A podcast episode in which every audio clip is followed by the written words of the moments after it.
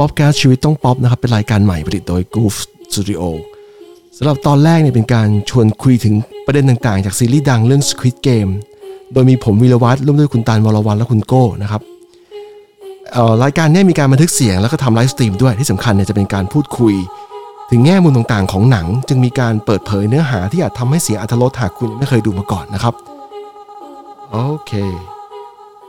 ตาเริ่มก่อนป่ะเรามีอะไรบ้างเรามี talking point หลายอันที่เราลิสต์เอาไว้ใช่ก็แต่ว่าก่อนที่เราจะคุยกันน่ะขอเพิ่มนิดนึงว่าเนี่ยเราโฮสต์ของเราวันเนี้ยเราแสดงความเห็นในฐานะคนดูแค่นั้นนะเพราะว่าโดยอาชีพเราเนี่ยเราก็ไม่ได้เป็นนักวิจารณ์หนังหรือซีรีส์อะไรก็เรื่องที่เราจะคุยกันวันนี้ก็จะเป็นแค่ความเห็นส่วนตัวถ้าสมมติว่าใครที่มาฟังทีหลังแล้วเนี่ยเรามีหรือฟังตอนนี้มีความเห็นไม่ตรงกันก็หรือต้องการแสดงความเห็นเพิ่มเติมก็ใส่เพิ่มมาได้เลยที่คอมเมนต์เช่นกันนะเช่นกันกันเลยก็คือว่าก็คือว่าจริงๆก็ดูหนังมาเยอะแหละแต่ว่าก็ไม่สามารถที่จะออกตัวเป็นนักวิจารณ์หนังได้อะไรได้อะไรอย่างเงี้ยก็คือว่าความคิดเห็นส่วนตัวเหมือนกันเลยเนาะโอเคเดี๋ยวเราเริ่มเกมก่อนจะเข้าเกมเนี่ยก่อนจะเปิดต้องเกมออนเข้าเกมก่อนนะครับเข้าเกมกันทีนี้เราเริ่มตายก่อนคนแรกเราเริ่มเปิดเอาเปิดง่ายๆก่อนเอาเกมเนี้ยตอนเด็กเคยเล่นกันบ้างในเมืองไทยอ่ะ AAIOU ป่ะแต่ว่าเราตอนเราจำไม่ได้ว่าภาษาไทยนี่เรียกว่าอะไรแต่ว่าเราเคยเล่นเกมนี้เลยเกมนี้เป๊ะเลยมันจะเคยเล่นกันบ้างมีใครเคยเล่นป่ะโกเล่นป่ะไม่เคยเล่นเคยเล่นแบบมาแตะตัวอะไรอย่างเงี้ยมันจะไม่เป็นอย่างนี้เป๊ะๆอ่ะเหมือนมาแตะตัวแล้วต้องแข็งอ๋อแปะแข็งอันนี้เรียกแปะแข็งถ้าเกิดเราแข็งอ่ะอันนั้นแปะแข็งอันนี้ไม่เคยเล่นอันนี้เราเคยเล่นเป๊ะเลยจะมีโฮสต์ไอ้คนที่เป็นคนเค้าเรียกอะไรคนที่หันหลังอ่ะแล้วก็พูดแล้วหันกลับมาแล้วเค้าจะมีคนบอกว่าใครขยับนะแต่เราจำภาษาไทยไม่ได้ว่าเค้าเรียกว่าอะไรแล้วAIOU ไม่ใช่ AIOU ภาษาอังกฤษไงใช่เราเล่นตอนเด็กเรา AIOU หยุดอ๋อตาเล่นเกมนี้เป๊ะเลยเหรอใช่แต่ไม่แต่ว่าเอาเพิ่งดูต้องถามก่อนว่า Netflix ที่ดูกันน่ะดูภาษาอะไรจะบอกว่าแต่ละคนดูไม่เหมือนกันอีกเพราะว่าเราดูภาษาเกาหลีโดยภาษาเกาหลีโดยใช้ซับไตเติ้ลอังกฤษเราก็ดูเสียงเกาหลีแล้วก็ศัพท์อังกฤษแล้วศัพท์อังกฤษมันใช้กินไลท์เลดไลท์ใช่ใช่แต่ว่ามันรีมายถึงแบบ AIOU ก็เราดูภาษาไทยเราเป็นตัวแทนภาษาไทยแล้วกันก็คือเนี่ยแหละ AIOU หยุดเราก็คิดว่าน่าจะเป็นเกมที่เขาน่าจะแปลให้มันรีเลทกับเกมในที่ของแต่ละประเทศเล่นน่ะถูกเขาจะมีแผนก localize เลยใช่แล้วก็เมืองไทยน่าจะเป็น AIOU หยุดแต่เราอะno idea เลยคือไม่เคยเล่นแต่ว่าเข้าใจเกมแหละมันไม่ยากอะไรแต่ว่าเฮ้ยไม่เคยเล่นว่ะ AIOU เหรอวะอะไรก็มาจากคนละเจนก็เลยเอ้ยคนละเจนเดียวกันป่ะเป็นได้ไงแกคนละภูมิภาคมั้งไม่เราว่ามันอาจจะแบบเป็นเกมที่ผู้หญิงเล่นกันมากกว่าด้วยหรือเปล่าใช่ๆแต่เกมที่เราเล่นเนี่ยเล่นเป็นมิกเล่นทั้ง2เพศนะบอลลูนสีบอลลูนโป้งป่ะบอลลูนสีก็เล่นบอลลูนโป้งก็เล่นบอลลูนโป้งก็เล่นบอลลูนนี่พอเล่นได้เล่นเคยเล่นอยู่อันนี้ไม่เคยเล่นเลยน่าสนใจทีนี้ที่หนังเรื่องนี้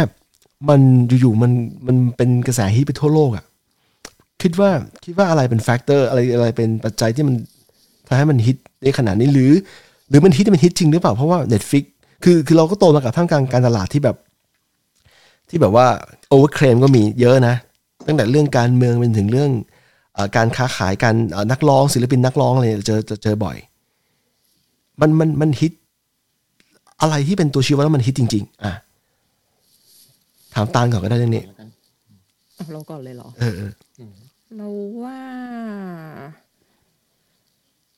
ถ้าถามเรานะเราว่าประเด็นแรกที่เราพิกได้คือเล่นกับความนอสตัลเจียอย่างที่เราคุยกันเมื่อกี้นี้เรื่องเกมใช่เพราะว่าการที่เล่น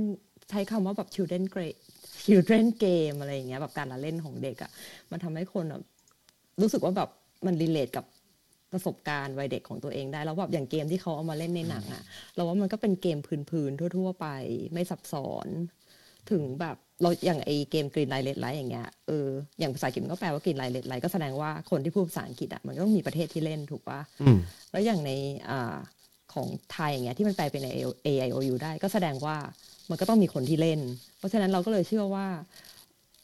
ความที่มันมีเกมเนี้ยเล่นเอาแค่ไอเกม Green Light Red Light ก่อนนะมันมีความที่มีเกมเนี้ยเล่นอยู่ทั่วโลกอยู่แล้วอ่ะมันทำให้คนที่แบบหลายสัญชาติหลายวัฒนธรรมมันสามารถรีเลทตัวเองได้แล้วยังก็มีเกมอื่นอีกอย่างชักเขย่ออย่างเงี้ยมันก็โซเบสิกมากแล้วแต่ว่าถึงว่าคนที่เขาไม่เข้าใจเกมหรือไม่รู้จักเกมอย่างเงี้ยเขาก็สามารถทำความเข้าใจได้ง่ายเพราะว่ามันไม่ได้ซับซ้อนอะไรเราว่าประเด็นแรกที่เราพิกน่าจะเป็นเรื่องเนี้ยเรื่องแบบความทรงจำวัยเด็กส่วนเรานะเราว่าเริ่มแรกก็น่าจะมาจากการตลาดนั่นแหละแต่ทีนี้ตัวที่ทวีขึ้นไปนี้อีกอย่างหนึ่งก็คือว่าคนที่ดูแล้วนะเอามาทำมีมใน TikTok ใช่ไหมแล้วพอคนที่เห็นใน TikTok เนี่ยก็เฮ้ยมันอะไรวะอะไรเงี้ยก็ไปทดลองดูกันอย่างฝั่งอเมริกาเนี่ยเขากล้าที่จะดูเพราะว่าเราคิดว่านะเพราะว่าหนึ่งคนอเมริกันเนี่ยเชื่อถือ Parasite แล้วก็เทรนทูปูซานเนี่ยเขาก็เลยลองดูสักตอนนึงอะไรเงี้ยแล้วก็ตอนแรกเราก็รู้กันแล้วใช่ไหมมันก็มีอะไรที่แบบเซอร์ไพรส์น่าตื่นเต้นอะไรเยอะทีเนี้ยมันก็เลยทำให้ดูได้เรื่อยๆก็น่าจะเป็นส่วนหนึ่งที่ทำให้ช่วงแรกๆที่ทำให้มันดังขึ้นมาได้นะเราว่าเกี่ยวกับเรื่องนี้ด้วยใช่เราว่าที่ก้องพูดก็มีส่วนถูกนะเพราะว่ามันเป็นเหมือนกันค่อยๆแบบปูมาทีละสเต็ปอยู่แล้วตั้งแต่แบบพาไปได้ออสการ์คนเขาก็บอกเครียดชั่นแล้วแบบนี่มันอะไรเนี่ยหนังที่ไม่ได้พูดภาษาอังกฤษแต่เราดันได้รางวัลนอกแบบประเภทภาพยนตร์เฉยซึ่งมันเขาควรจะได้แค่แบบภาพยนตร์ที่ไม่ได้พูดภาษาอังกฤษถูกว่าแล้วเราว่ามันมาจากถ้ามองในเรื่องแบบproduct ของเกาหลีเองนะเราว่าแบบมันเกิดขึ้นหลายอย่างพร้อมๆกันแล้วปูมาเป็นแบบเหมือนเป็นโรดแมพของเขาว่าแบบพวก K-Wave พวกอะไรอย่างเงี้ยแบบทั้งเพลงทั้งอะไรแล้วคนทั่วโลกตอนนี้เขาก็แบบเริ่มจับตามองเริ่มเปิดรับกับวัฒนธรรมเกาหลีด้วยเราว่านั่นก็อาจจะเป็นส่วนหนึ่งพูดถึง Parasite แล้วเพิ่ง Parasite ดูกันยังดูแล้วเป็นยังไงบ้างเราหาดูไม่ได้Netflix มีป่ะเราไม่แน่ใจ Netflix เหรอรู้สึกมันจะเคยมีแต่มันไม่มีมันมีบางประเทศถ้าจำไม่ผิดนะแล้วมันไม่ได้เข้าไทยตอนนั้นParasite เราดูแล้วเราคนพบว่ามันมีแง่มุมน่าสนใจคล้ายๆเรื่องนี้เลยนะแต่ว่ามันเขาเรียกอะไรอ่ะมันยิงไปที่ความเหลื่อมล้ำแบบเต็มๆอ่ะไม่แบบเขาเรียกอะไรตรงๆอ่ะแล้วก็ดูสนุกดูเข้าใจไม่ยากแล้วก็มีหนังมีแง่มุมซ่อนอยู่เยอะเกี่ยวกับรายละเอียดเกี่ยวกับที่มันกัดจิกกับสังคมอ่ะก็แต่ทีนี้พาราไซต์ไม่ใช่ประเด็นหลักของเรื่องของอันนี้แต่ว่าเข้าใจว่ามันมีบางอย่างที่มันส่งต่อมาที่หนังเรื่องนี้อยู่ใช่เราว่ามันทำให้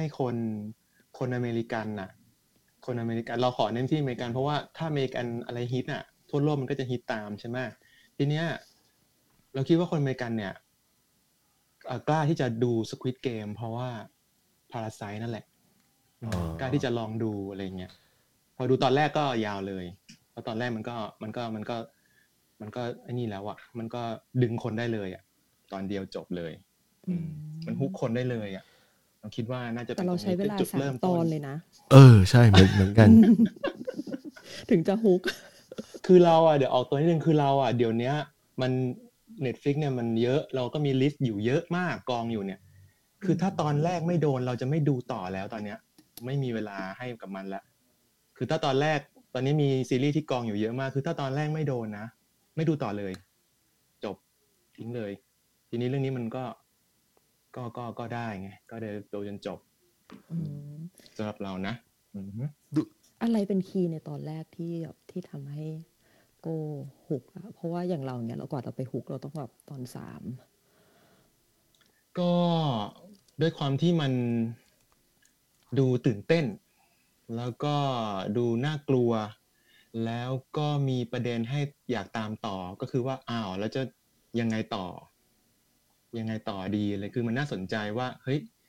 อยู่ในเกาะเหรอแล้วจะยังไงต่ออะไรเงี้ยเราคิดว่ามันน่าติดตามอ่ะแล้วความที่มันน่าตื่นเต้นมัน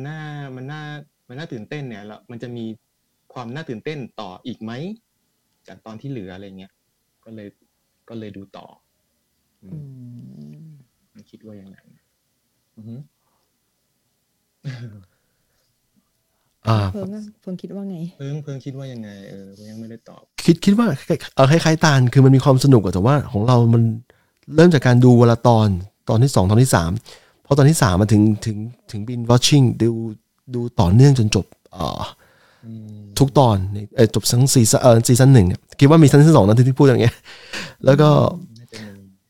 มันคือความเก่งของคนทำในเรื่องนี้คือการวิธีการที่เขาเล่าเรื่องอ่ะแล้วการที่เขาตัดตอนระหว่างตอนเนี่ยมันออกแบบมาค่อนข้างดีคือเขาออกแบบมาแต่แบบรู้ว่าคนต้องดูต่อแน่นอนสำหรับอย่างโก้อย่างเงี้ยก็ดูตั้งแต่ตอนแรกเลยใช่ไหมบินวอชชิ่งป่ะโก้ดูต่อเนื่องกันบ้างนะจากตอนแรกจนจบหมายถึงว่าไม่หยุดอ๋อเราหยุดเราดูแล้วก็อีกวันนึงก็ดูอีกดูแล้วก็หยุดแล้วก็ดูต่ออะไรเงี้ยไม่ได้ว่าดูต่อเนื่องยาวๆอะไรเงี้ยไม่ใช่อย่างนั้นคิดว่าจังหวะสำคัญจริงน่าจะเป็นตอนที่ผู้เล่นเนี่ยเพลเยอร์เนี่ยตัดสินใจกลับไปเล่นใหม่ในซีซั่น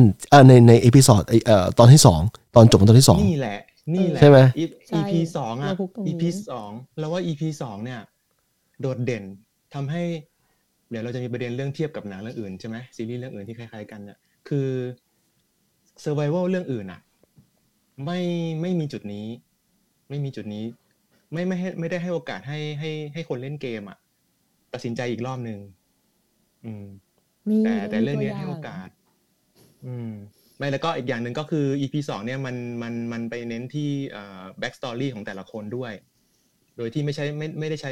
flashback ด้วยนะเป็นไปดูต่อเนื่องจากหลังจากออกมาจากเกมนี่แหละว่ามันชีวิตมันเป็นนรกขนาดไหนอะไรเงี้ยถึงได้ยอมเข้าไปอยู่ในเกมเล่นลุ้นตายดีกว่าชีวิตจริงๆที่อยู่แล้วเนี่ยฉันไม่รู้ฉันจะเอาชนะชีวิตจริงๆของฉันยังไงดีฉันกลับเข้าไปเนี่ยฉันยังเห็นเงินอยู่มีโอกาส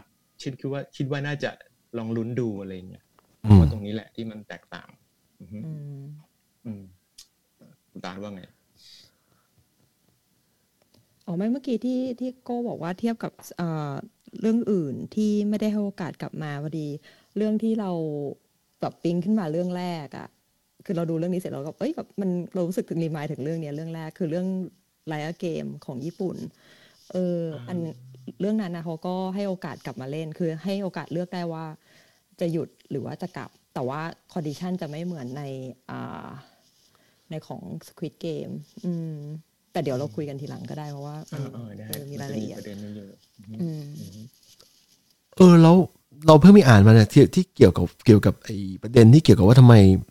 หนังเรื่องนี้มันตีแผ่เขาเรียกอะไรอ่ะชีวิตของคนเกาหลีด้วยนะในแง่ที่ว่ามันมีคนที่เขารู้สึกว่าหนี้สินเนี่ยมันล้นพ้นจนเขาใช้หนี้ไม่ไหวแล้วเผอิญผู้กำกับเนี่ยเขามีคนที่ทำหนังเรื่องนี้เมื่อ10 กว่าปีก่อนเนี่ยเขามีภาวะที่เกิดคล้ายๆอย่างนี้จริงๆแล้วจนเขามานั่งเขียนเรื่องราวเขียนสคริปต์นี้ออกมาก่อนเมื่อ10 กว่าปีที่แล้วแล้วก็ช่วงที่มันเกิดวิกฤต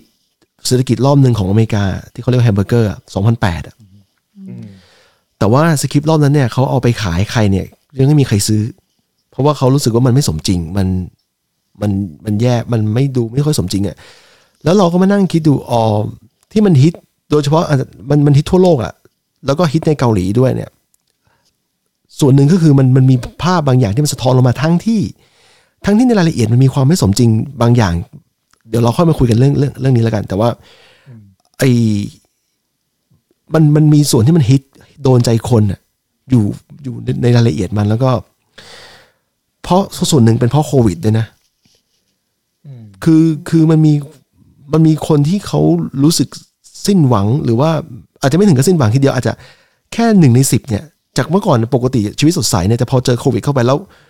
ทั้งเกี่ยวกับการงานทั้งเกี่ยวกับเศรษฐกิจเนี่ยมันฮิตเขาอะเขาก็เลยรู้สึกได้ถึงความรีเลทของระหว่างตัวเองกับหนังเรื่องนี้ก็เลยรู้สึกได้ว่าทำไมเพลเยอร์ถึงตัดสินใจกลับไปเล่นใหม่อะไรแบบนี้ถึงแม้ว่าเราจะรู้สึกว่าเฮ้ยมันไม่มันรักกับคนนั้นแต่ตัวเราเองรู้สึกว่ามันไม่มีเหตุที่ต้องไปเล่นทั้งปวงเลยยกเว้นแต่ว่ามันอยากจะตายจริงๆอ่ะเป็นซูไซด์จริงๆอ่ะในความคิดนะแล้วมันแปลกอย่างนึงคือคือ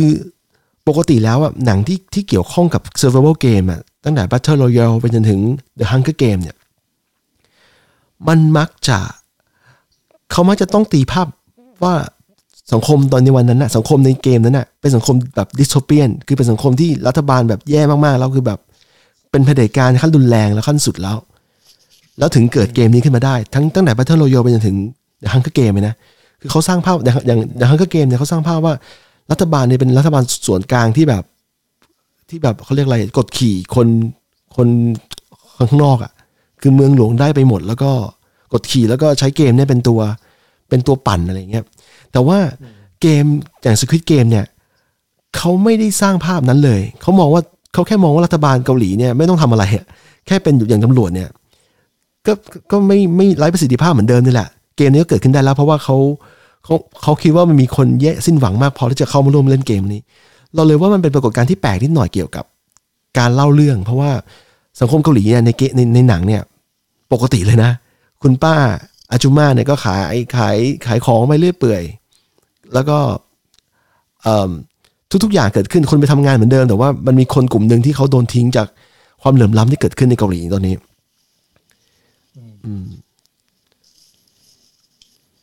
ก็เราว่าจริงๆมันก็รีเลทกันทั่วโลกแหละก็เราว่าสังคมเหลื่อมล้ำเนี่ยมันตอนนี้ก็อยากจากที่ฟังข่าวมันก็ค่อยๆถ่างขึ้นทุกที่ทั่วโลกเมืองไทยก็มากขึ้นเหมือนกันเพราะฉะนั้นเนี่ยคนในเมืองไทยเนี่ย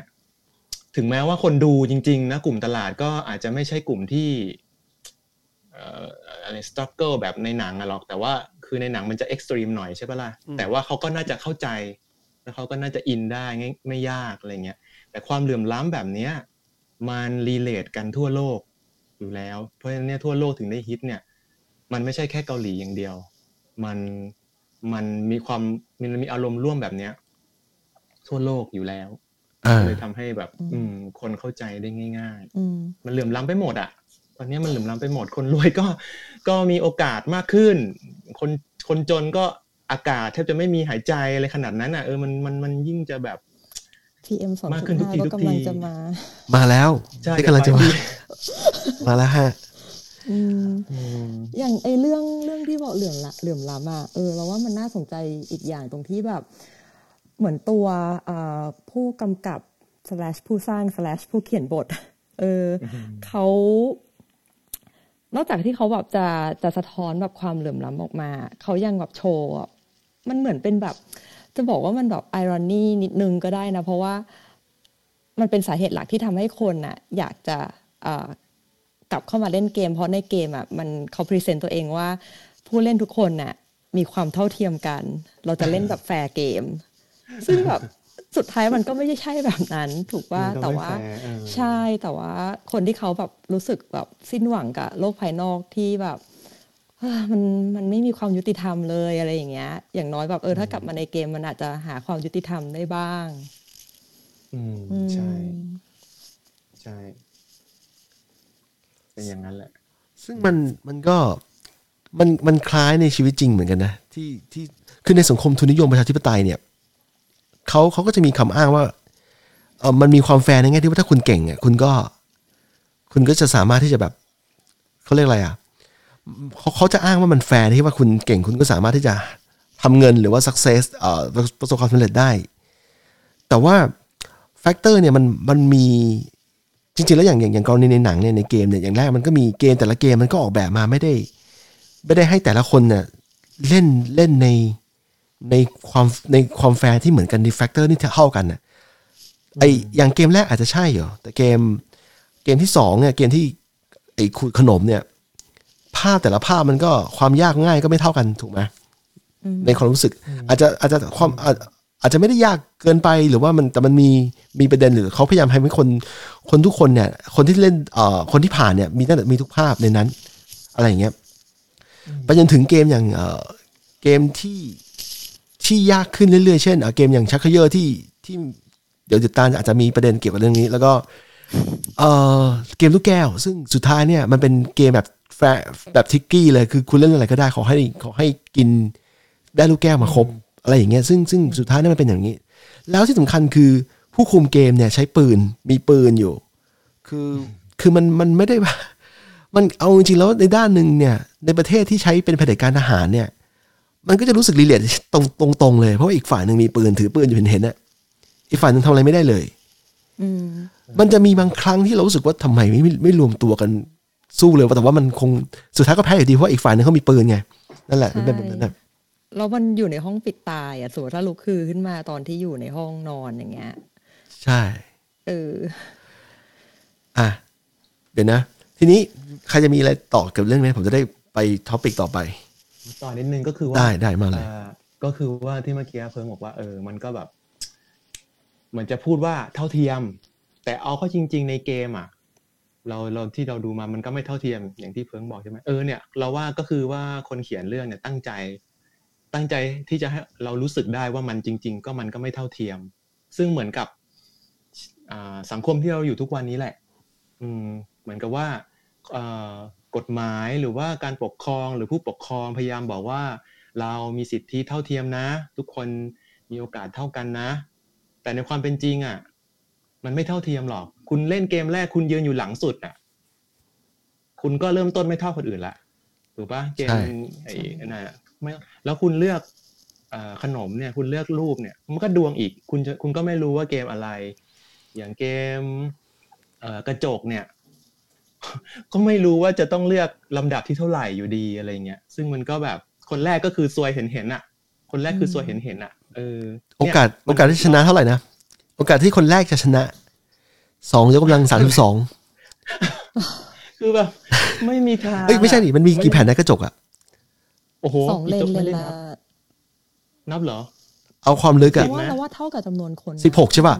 ก็เท่ากับ2 กำลัง 16ก็เยอะมากพอเป็นบิ๊กนัมเบอร์แล้ว2 กำลัง 16นี้คือคนแรกในโอกาสน้อยมากเดี๋ยวขอไหนๆก็ไหนแล้วขอเป็นแบบคนกี๊กแบบคำนวณออกมาเห็นนะแต่มันจะต้องวางกระจกให้พอจะกระโดดได้ด้วยนะไม่ใช่ว่ามาซ้อนแบบนึกออกมั้ยมันต้องมีความเป็นไปได้ตรงนี้อีกว่าวางกระจกต้องตัดตรงนี้ออกไปอีกมันไม่ใช่เอามาคำนวณอย่างนั้นต้องวางสลับโดยที่เฮ้ยถ้ามันแบบบอร์ดยาวเกินไปเขากระโดดไม่ถึงนะอะไรอย่างเงี้ยมันก็จะต้องใช่แต่เราคำนวณจากแฟกเตอร์ง่ายๆเลยคือว่าเลือกซ้ายกับขวาอะไรเงี้ยเลือกซ้ายกับขวาถูกมือมันหัวก้อยอ่ะถูกมีค่าหนึ่งถูกเสมออะไรเงี้ยแค่คนแค่แฟกเตอร์นี่นะเอาแค่แฟกเตอร์นี่นะไอโอกาสเท่ากับ2 กำลัง 16ก็เท่ากับ65,536ก็คือค่อนข้างยากมากมีโอกาสอยู่แต่ไม่ง่ายอันนี้ก็คือชัดเจนเลยว่าสำหรับคนแรกสำหรับคนแรกคนที่2ก็จะน้อยลงมาอีกถ้าคนแรกอ๋อใช่น้อยลงไปถ้าคนมันจะโชคดีที่ว่ามีคนบางคนโดดถูกสัก 2-3 ครั้งแต่ว่าก็มีคนจำไม่ได้ในหนังมันแสดงให้เห็นก็ซึ่งเป็นเรารู้อยู่แล้วว่ามันต้องมีแบบนี้คือมันทำให้หนังกับคนดูอ่ะคนดูก็เหมือนเล่นไปด้วยนะเล่นเกมนี้ไปด้วยเพราะว่าใช่นั่นแหละทำดีนะทำดีนะก็นั่นแหละอย่างที่เริ่มแย่งละดีละแค่รู้สึกว่าอย่างเมื่อกี้พอโก้พูดเรื่องที่แบบแฟกเตอร์อื่นที่ไม่ได้เกี่ยวกับแค่ความเป็นไปได้ในการกระโดดไปให้ถึงเส้นชัยอ่ะเราก็มานึกถึงแบบเนอะเขาถอดรองเท้าแล้วแบบคนตื่นเต้นมันก็ต้องมีเหงื่อใช่ไหมสมมติว่าคนก่อนหน้าใช่ป่ะมันโดดแล้วมันทิ้งรอยน้ำเอาไว้แล้วคนต่อไปมันลื่นแล้วแบบปึ๊ดไปทำไงแบบนั่นแหละแล้วแบบแล้วอีกเรื่องนึงคือทำไมเขาต้องให้ถอดรองเท้าก่อนเล่น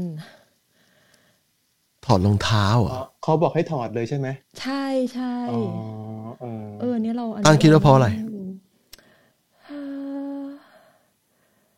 ทำให้กระจกมันแตกได้หรอก็ไม่น่าใช่มันพื้นแบบเป็นพื้นยางใช่ปะนี่เราไม่รู้จริงๆเราอาจจะคิดมากไปแล้วมั้งเป็นไปได้เราคิดมากไป แต่เป็นเรากระโดดไม่ออกแบบขาแข็งอยู่ตรงนั้นนะไอ้แต่ความเป็นจริงนี่ความเป็นจริงถ้าเอาในแบบเรียลลิตี้จริงๆแล้วเนี่ยคนที่ตกลงไปอาจจะไม่ตายทันทีนะซึ่งไม่ตายทันทีเนี่ยอาจจะทรมานกว่าเพราะว่ามันจะเจ็บปวดเจ็บกระดูกเจ็บขาเจ็บอะไรอย่างเงี้ยแต่โอกาสที่เขาหล่นลงมาแบบหล่นด้วยขาลงก่อนเนี่ยแล้วมันก็สูงระดับนึงเนี่ยมันจะเจ็บขาก่อนมันจะไม่ตายอาจจะไม่ตายด้วยซ้ำกรณีที่พูดถึงแบบตายอยู่ดีพูดถึงง่ายๆเขาก็เอาลงๆแล้วเขาก็เอาไปเผาเลยใช่ๆซึ่งไม่ตายเนี่ยทรมานกว่าในแง่ที่ว่ามันมีอยู่ซีนนึงด้วยนะอ๋อโทษเพิ่งพูดก่อนอ่ะได้ๆคือจะบอกคือจะให้พูดกันนี่แหละมีซีนนึงว่าไงก็ที่บอกว่าเนี่ยแบบไม่ตายก็เอาเผาเลยเราจำได้มีอยู่ซีนนึงที่แบบมีคนแบบไม่ตายแล้วอยู่ในโรงแล้วนิ้วเขาแบบยื่นออกมาแล้วคนชุดชมพูอ่ะเขายัดนิ้วกลับเข้าไปแล้วปิดฝายังไงมันก็ต้องตายอยู่ดีโคตรโหดเลยอ่ะตรงนั้นน่ะอันนี้เป็นการทำให้คนดูรู้สึกสะพรึงเนี่ยเล่าเรื่องให้คนดูรู้สึกแบบโอ้โหเกมแม่งแบบทีนี้เปรียบเกี่ยวกับประเด็นเรื่องความเหลื่อมล้ำเมื่อกี้ว่าตานึงน่าจะมีประเด็นเพิ่มจากในความเหลื่อมล้ำจากเกมเองแล้วก็อะไรใส่ได้เลยใช่ปะใส่ได้เลยมันเลยเป็นตัวแทนของ female โอเคคือแบบอย่างที่เมื่อกี้เพิ่งพูดเกริ่นไปแล้วแหละช่วงที่กำลังจะเข้าเกมที่3ป่ะที่เป็นจักรเยอร์อ่ะที่เขาให้ฟอร์มทีมอ่ะแล้วตอนเราดูอ่ะคือรู้สึกว่าแบบเฮ้ยนี่มันสะท้อนแบบวัฒนธรรมความแบบชายเป็นใหญ่ของเกาหลีได้ชัดมากคือเขาแบบแสดงออกมาเลยว่าเฮ้ยแบบฉันจะไม่เอาผู้หญิงในทีมฉันจะไม่เอาคนแก่ในทีมฉันจะแบบเอาผู้ชายที่แข็งแรงเท่านั้นในทีมทั้งที่ยูยังไม่รู้เลยว่าเกมที่จะเล่นมันคืออะไรมันจะเป็นเกมแบบใช้สมองหรือเปล่าหรือจะเป็นเกมใช้กำลังคนที่รู้เนี่ยคือคนที่เลือกชายเป็นชายอย่างเดียวเนี่ยเป็นคนที่รู้เนี่ยไม่ใช่หรอคนที่อ้วนแต่ว่าในทีมอื่นน่ะเขาถึงในทีมของพระเอกเองที่เขาบอกให้คนออกไปหาแล้วบอกว่าไม่เอาผู้หญิงนะอะไรอย่างเงี้ยก็แต่สุดท้ายก็เอ็นอัพมีผู้หญิง3คนในทีมอันนั้นอะคือจุดหนึ่งแล้วก็โอเคงั้นแบบถ้ามองว่าอันเนี้ยรู้มาก่อนก็ได้อะไรอย่างเงี้ยแต่เกมถัดไปอะที่เป็นเกมเล่นลูกแก้วอะเขาก็ให้คู่กันเขาก็ไม่เลือกผู้หญิงมาเป็นคู่อยู่ดีมันจะมีซีนที่บอกว่าแบบเฮ้ยแบบไม่เอาไม่อยากคู่กับผู้หญิงผู้หญิงจะถูกแบบรังเกียจไม่อยากคู่ด้วยที่สุดท้ายอะผู้หญิง2คนก็ต้องไปจับคู่กันเองที่เขาแสดงให้เห็นรู้สึกว่าแบบอันนี้มันสะท้อนแบบแนวคิดอย่างหนึ่งของคนเกาหลีออกมาหรือเปล่าใช่คิดว่าคนเป็นชายเป็นใหญ่คิดว่าผู้กำกับเขาจงใจเล่าเรื่องนี้เลยก็เหมือนกับที่เล่าเขาเลือกเกณฑ์ต่างๆที่มันแบบเขาตั้งจงใจทำให้ประเด็นต่างๆเนี่ยมันถูกเอามาพูดถึงแบบนี้แหละซึ่งเราชอบตรงนี้นะก็ถามว่าชอบตรงไหนรู้สึกประหลาดใจมากว่าแบบไม่มีใครพูดถึงประเด็นนี้เลยอ่ะแต่เราแบบเราเห็นปุ๊บเราแบบโอ๊ยหงุดหงิดอะทำไมวะอย่างเงี้ยโอ๊ยขอโทษที่ใส่อารมณ์แรงไปคือแบบนั่นแหละจริงเราไม่ค่อยเห็นใครพูดโดยเฉพาะในไทยนะแล้วก็ที่เราไปอ่านมาของฝรั่งเองเขาไม่มีใครพูดเรื่องประเด็นเรื่องความเหลื่อมล้ำระหว่างชายกับหญิงไม่เห็นมีเฟมินิสต์ตัวไหนไม่ใช่ sorry ไม่ได้พูดในเชิงที่แบบว่าไม่เห็นมีเฟมินิสต์คนไหนอ่ะ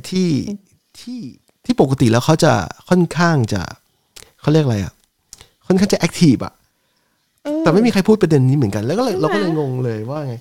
คืออันนี้พูดถึงว่าเราเป็นคนกลุ่มที่เชียร์เฟมินิสต์นะเราไม่ได้แบบพูดไม่ได้มองแบบเนกาทีฟเกี่ยวกับเฟมินิสต์แต่ว่าเรามันแปลกเหมือนกันพอตาลทักมาถึงทำให้เห็นภาพบางอย่างแล้วก็ถึงรู้เลยว่าอ๋อจงใจคนทำหนังเขาจงใจเล่าเรื่องเขาจงใจยกประเด็นนี้มาซึ่งอยากให้คนเห็นมากกว่านี้นี่แหละคือเป็นเหตุผลว่าทำไมเราจัดวันนี้นี่คือคีย์หลักหนึ่ง เดี๋ยวเราเป็นตัวแทนของคนที่ไม่ได้คิดถึงเรื่องนี้ดีกว่าเพราะว่าคือก็ไม่ได้คิดพอตาลพูดก็เลยว่ะก็จริงแต่ว่าที่ไม่คิดตอนแรกก็น่าจะเป็นเพราะว่าในการเล่นเกมเนี่ยนะในการเล่นเกมเนี่ยมันเป็นธรรมดาปกติที่จะต้องเลือกคนที่พร้อมที่สุดที่จะมาอยู่ในทีมเดียวกันกับเรานึกออกไหมถ้าอยู่ในสถานการณ์จริงถ้าเราแบบว่าเราไม่รู้จักใครมาก่อนเนี่ยมันก็มีความเป็นไปได้สูงที่เราจะต้องพยายามถ้าเรามีโอกาสเราก็จะต้องพยายามหาคนที่1ฉลาดดูดีหมายถึงว่าฉลาดดูเข้าท่าแล้วก็หน่วยก้านดีแล้วก็แข็งแรงซึ่ง แน่นอนที่สุดว่าจะต้องเลือกผู้ชายก่อนที่จะเลือกผู้หญิงเพราะยังไงเราก็ไม่รู้หรอกว่าเกมต่อไปจะใช้อะไรแต่ว่าเอาผู้ชายไว้ก่อนสมมุตินะสมมุติถ้าเกมนั้นเป็นเกมกระโดดยางอย่างที่ตัวเอกในหนังเขายกมาก็น่าแหละมันก็ต้องลุ้นแต่เราไม่รู้ไงแต่ไม่รู้ว่าจะเกิดอะไรขึ้นคือเราพูดถึงว่าความเป็นไปได้ถ้าสมมติว่าอยู่ในสถานการณ์นั้นจริงอ่ะแล้วถ้ามันเลือกได้จริงอ่ะเราคิดว่าน่าจะเกิดเรื่องอย่างนี้ขึ้นแต่ดูมันเพราะว่าต้องเลือกคนที่แข็งแรงที่สุดไว้ก่อนเราก็ไม่รู้จะเกิดเกมอะไรแต่ว่าเรารู้สึกว่าคือในเขาเรียกว่าอะไรดีนะคือโดยจิตใต้สำนึกอ่ะของคนทั่วไปอ่ะเรามีความรู้สึกว่าผู้ชายเขายังรู้สึกว่าตัวเองยังได้เปรียบผู้หญิงทั้งในเรื่องสรีระแล้วหลายๆอย่างดีไม่ดีเขา overestimate intelligence ตัวเองกับผู้หญิงด้วยเราเลยคิดว่า in general อ่ะอุ้ยอย่างนี้เราผู้หญิงคนเดียวในผู้ชายสองคนเราจะไม่ Don't worry เราเลยคิดว่า in general ถูกแล้วที่มันต้องคิดอย่างนั้นแต่ว่านั่นก็เป็นการสะท้อน weakness ของตัวเองออกมาไม่ใช่หรอกว่าแบบอยู่ไม่ได้ฉลาดพอที่จะคิดว่าผู้หญิงฉลาดกว่าตัวเองคือช่วงหลังตั้งแต่โอลิมปิกไปจนถึงเขาเรียกอะไรอ่ะไปจนถึงเกมกีฬาที่เราเห็นที่เราดูนะเราเป็นชอบดูกีฬาด้วยเราเห็นเทรนอย่างนึงคือมันเทรนที่เรียกว่า inclusion คือการที่นำคนหลากหลายเพศมาเล่นด้วยกันคืออย่างฟุตบอลเนี่ยกับโอเคเขาแบ่งแยกระหว่างชายกับชายหญิงกับหญิงเพื่อแข่งเพื่อให้มันแฟร์ในเรื่องของฟิสิกอลนะแต่ว่ากรรมการเนี่ยเขาเริ่มใช้กรรมการเพศหญิงมาตัดสินเกมผู้ชายมากขึ้นจากเมื่อก่อนไม่มีเลยจากเมื่อ20 ปีที่แล้วนี่เป็นเรื่องที่เป็นไปไม่ได้เลยไม่มีใครคิดถึงเลยว่าจะเอาผู้หญิงมาตัดสินผู้ชายแต่เดี๋ยวนี้ใช่ละคือมันเปลี่ยน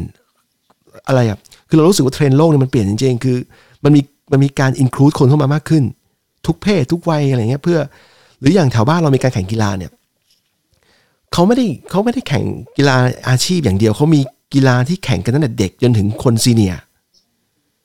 อันนี้ก็เป็นการอินคลูด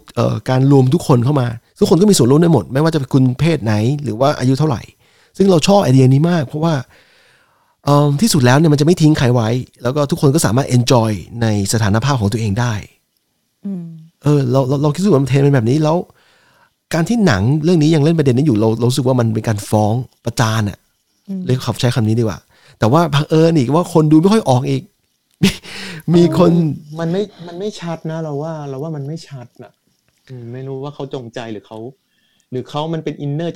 จากผู้กำกับเองเขาก็ไม่รู้ตัว ว่าเขาก็กำลังทำเรื่องที่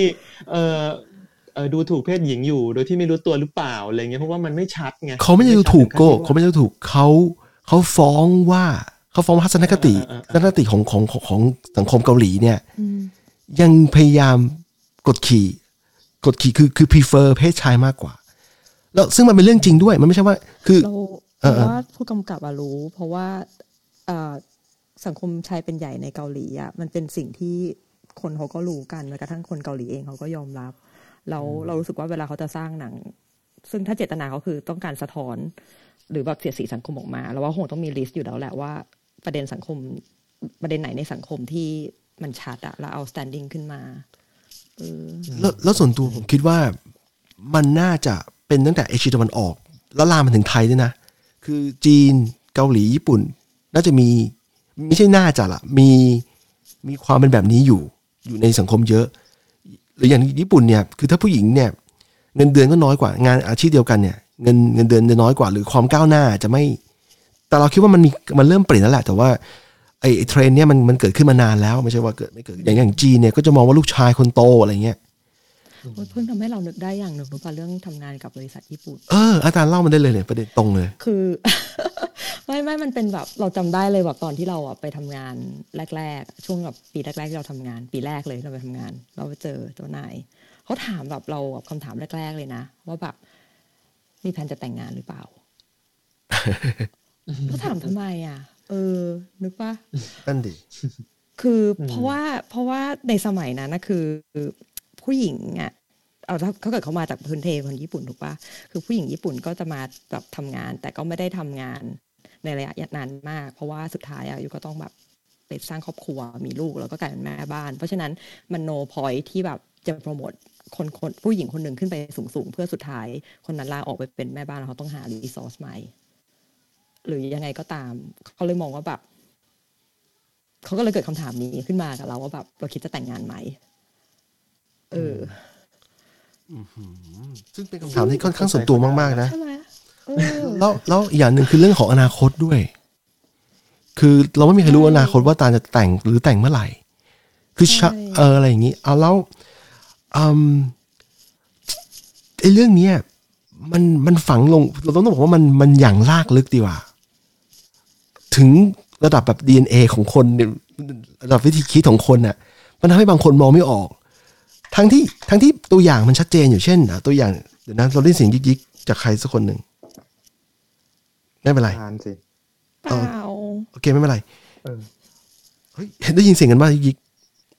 ได้ยินโอเคไม่เป็นไรครับไม่เป็นไรหายละคือเรารู้สึกว่าแสดงว่าเราใช่ป่ะ คือเรารู้สึกว่าไอ้ยกตัวอย่างอย่างในทางการเมืองเนี่ยมันชัดมากว่าถ้าผู้หญิงต่อให้เกิดมาก่อนแต่ถ้าเป็นมีผู้ชายเนี่ยเขาให้ผู้ชายก่อนอย่างเงี้ยอันนี้เราไม่อยากพูดอะไรมากนะเอาเป็นว่าลองมันคิดเอาเองอันนี้ก็ชัดเจนว่าเนี่ยนี่มันอยู่ใน DNA ของคนแล้วหรือบ้านคนจีนเนี่ยที่คนจางเลยอ่ะบ้านคนจีนเนี่ยให้ลูกชายคนโตที่บอกเรื่องคนโตเนี่ยอันนี้ก็ชัดเจนแล้วหรือถ้าต้องสืบสกุลเนี่ยต้องให้ลูกชายคนโตแล้วก็สืบสกุลด้วยถึงสืบสกุลได้อะไรเงี้ยเพราะว่าเขาบอกผู้หญิงแต่งออกจากบ้านอะไรเงี้ยอันนี้มันชัดเจนมากเพราะมันอย่างลากลงอยู่ใน DNA ของคนแล้วคือเราคิดว่าถ้าจะมองให้มันออกเราก็ต้องพยายามรีเวิร์สคือศึกษามันแล้วก็มองพยายามอ่านรหัสวัฒนธรรมนี้ที่เกิดขึ้นกับสิ่งรอบตัวหรือเกิดขึ้นในหนังอะ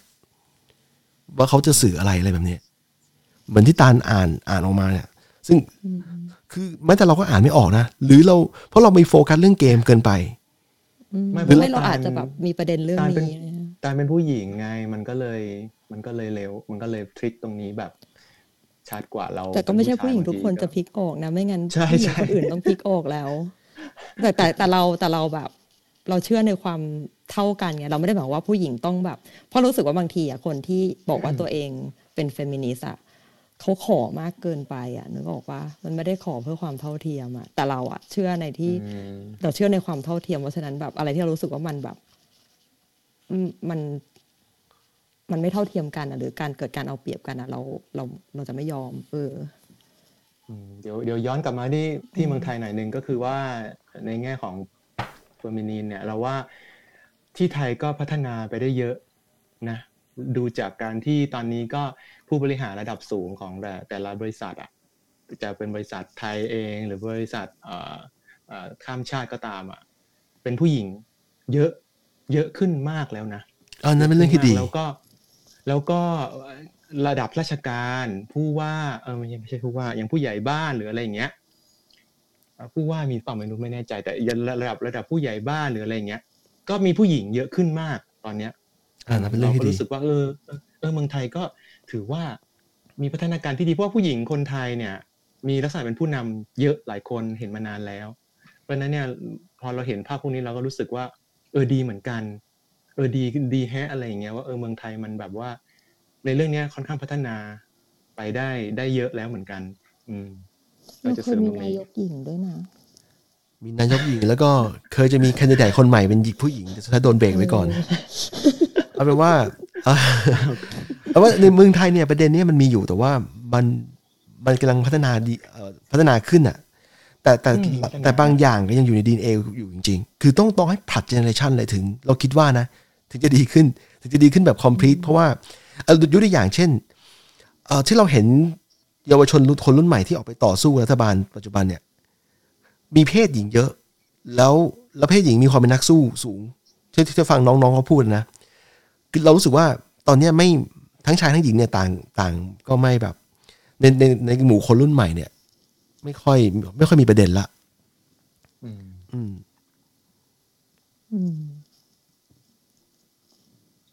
ดีเป็นพัฒนาการที่ดีอันนี้จะมีใครพูดประเด็นอื่นต่อไหมครับเกี่ยวกับเรื่องนี้ความเหลื่อมล้ำ ความเหลื่อมล้ำนี่พูดได้เยอะมากนะพูดได้ไม่หยุดเลยพูดได้เยอะสิเปิดตอนใหม่เลยเหอะแล้วแล้วเกมเนี่ยสังเกตดูดีๆนะมีแต่ฟิสิคอลเกมคือมีที่มันใช้กายภาพน้อยหน่อยคือเกมขุดขนมแต่ว่าที่เหลือเนี่ยรู้สึกฟิสิคอลหมดเลยนะต่อให้ผู้หญิงนะต่อให้ไปเล่นเกมสุดท้ายนะเกมไฟนอลก็จะเป็นเกมฟิสิคอลอยู่ดีนี่เราคิดว่ามันจงใจเต็มๆแล้วที่คนทำหนังจะบอกว่าเกมมันแฟร์แต่ว่าจริงๆแล้วมันไม่แฟร์แต่แรกแล้วเราว่ามันเป็นอิลูชันอะว่าแบบเขาบอกว่ามันแฟร์เพราะมันมีกฎ3ข้อที่ทำให้รู้สึกว่าให้ทุกคนที่มาเล่นเกมให้เพลเยอร์รู้สึกว่ามันแฟร์แต่ในความที่มันเป็นเกมอะไม่มีทางแฟร์อยู่แล้วเพราะเกมมันคือการแข่งขันมันต้องการผู้ชนะสมมติถ้าเรามีเกมนึงนะเป็นเกมที่เกี่ยวข้องกับสมองอย่างเดียวเลยคืออย่างเกมคณิตศาสตร์อะไรเงี้ยตานคิดว่ามันจะแฟร์ไหมมันจะมีคนบอกไม่แฟร์อีกว่ามีดิก็คนที่เขาไม่ถนัดเลขแต่เขาถนัดอย่างอื่นมันก็ต้องเป็นไปได้เราคิดว่าต้องมีมันจะมีคือเราไม่เชื่อว่ามันมีความแฟร์จริงๆอ่ะแต่มันถูกคอนโทรลไม่ให้เกิดการโกงกันด้วยการที่แบบมีกฎมาครอบไว้แต่สุดท้าย eventually สุดท้ายแล้วอย่างเกมลูกแก้วก็มีการโกงกันใช่แล้วคนที่โกงเนี่ยก็เป็นคนที่ต้มคนดูในแง่ที่ว่าหนังพยายามจะมองว่าคนนี้เป็นanother พระเอกแบบเป็น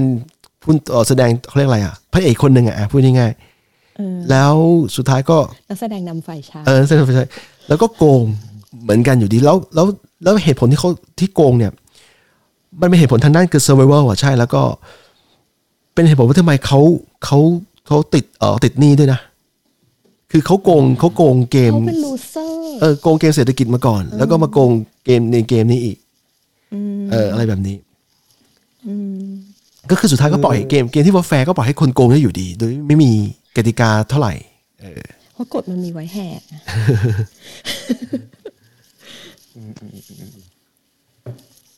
จะบอกว่าซังวูอ่ะเป็นอาชีพอะไรนะเ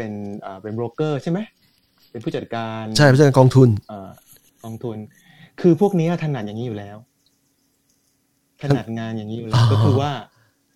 หมุนอันนั้นไปอันนี้หมุนอันนี้ไปอันนั้นอะไรอย่างเงี้ยเพราะฉะนั้นเนี่ยเรื่องที่จะมา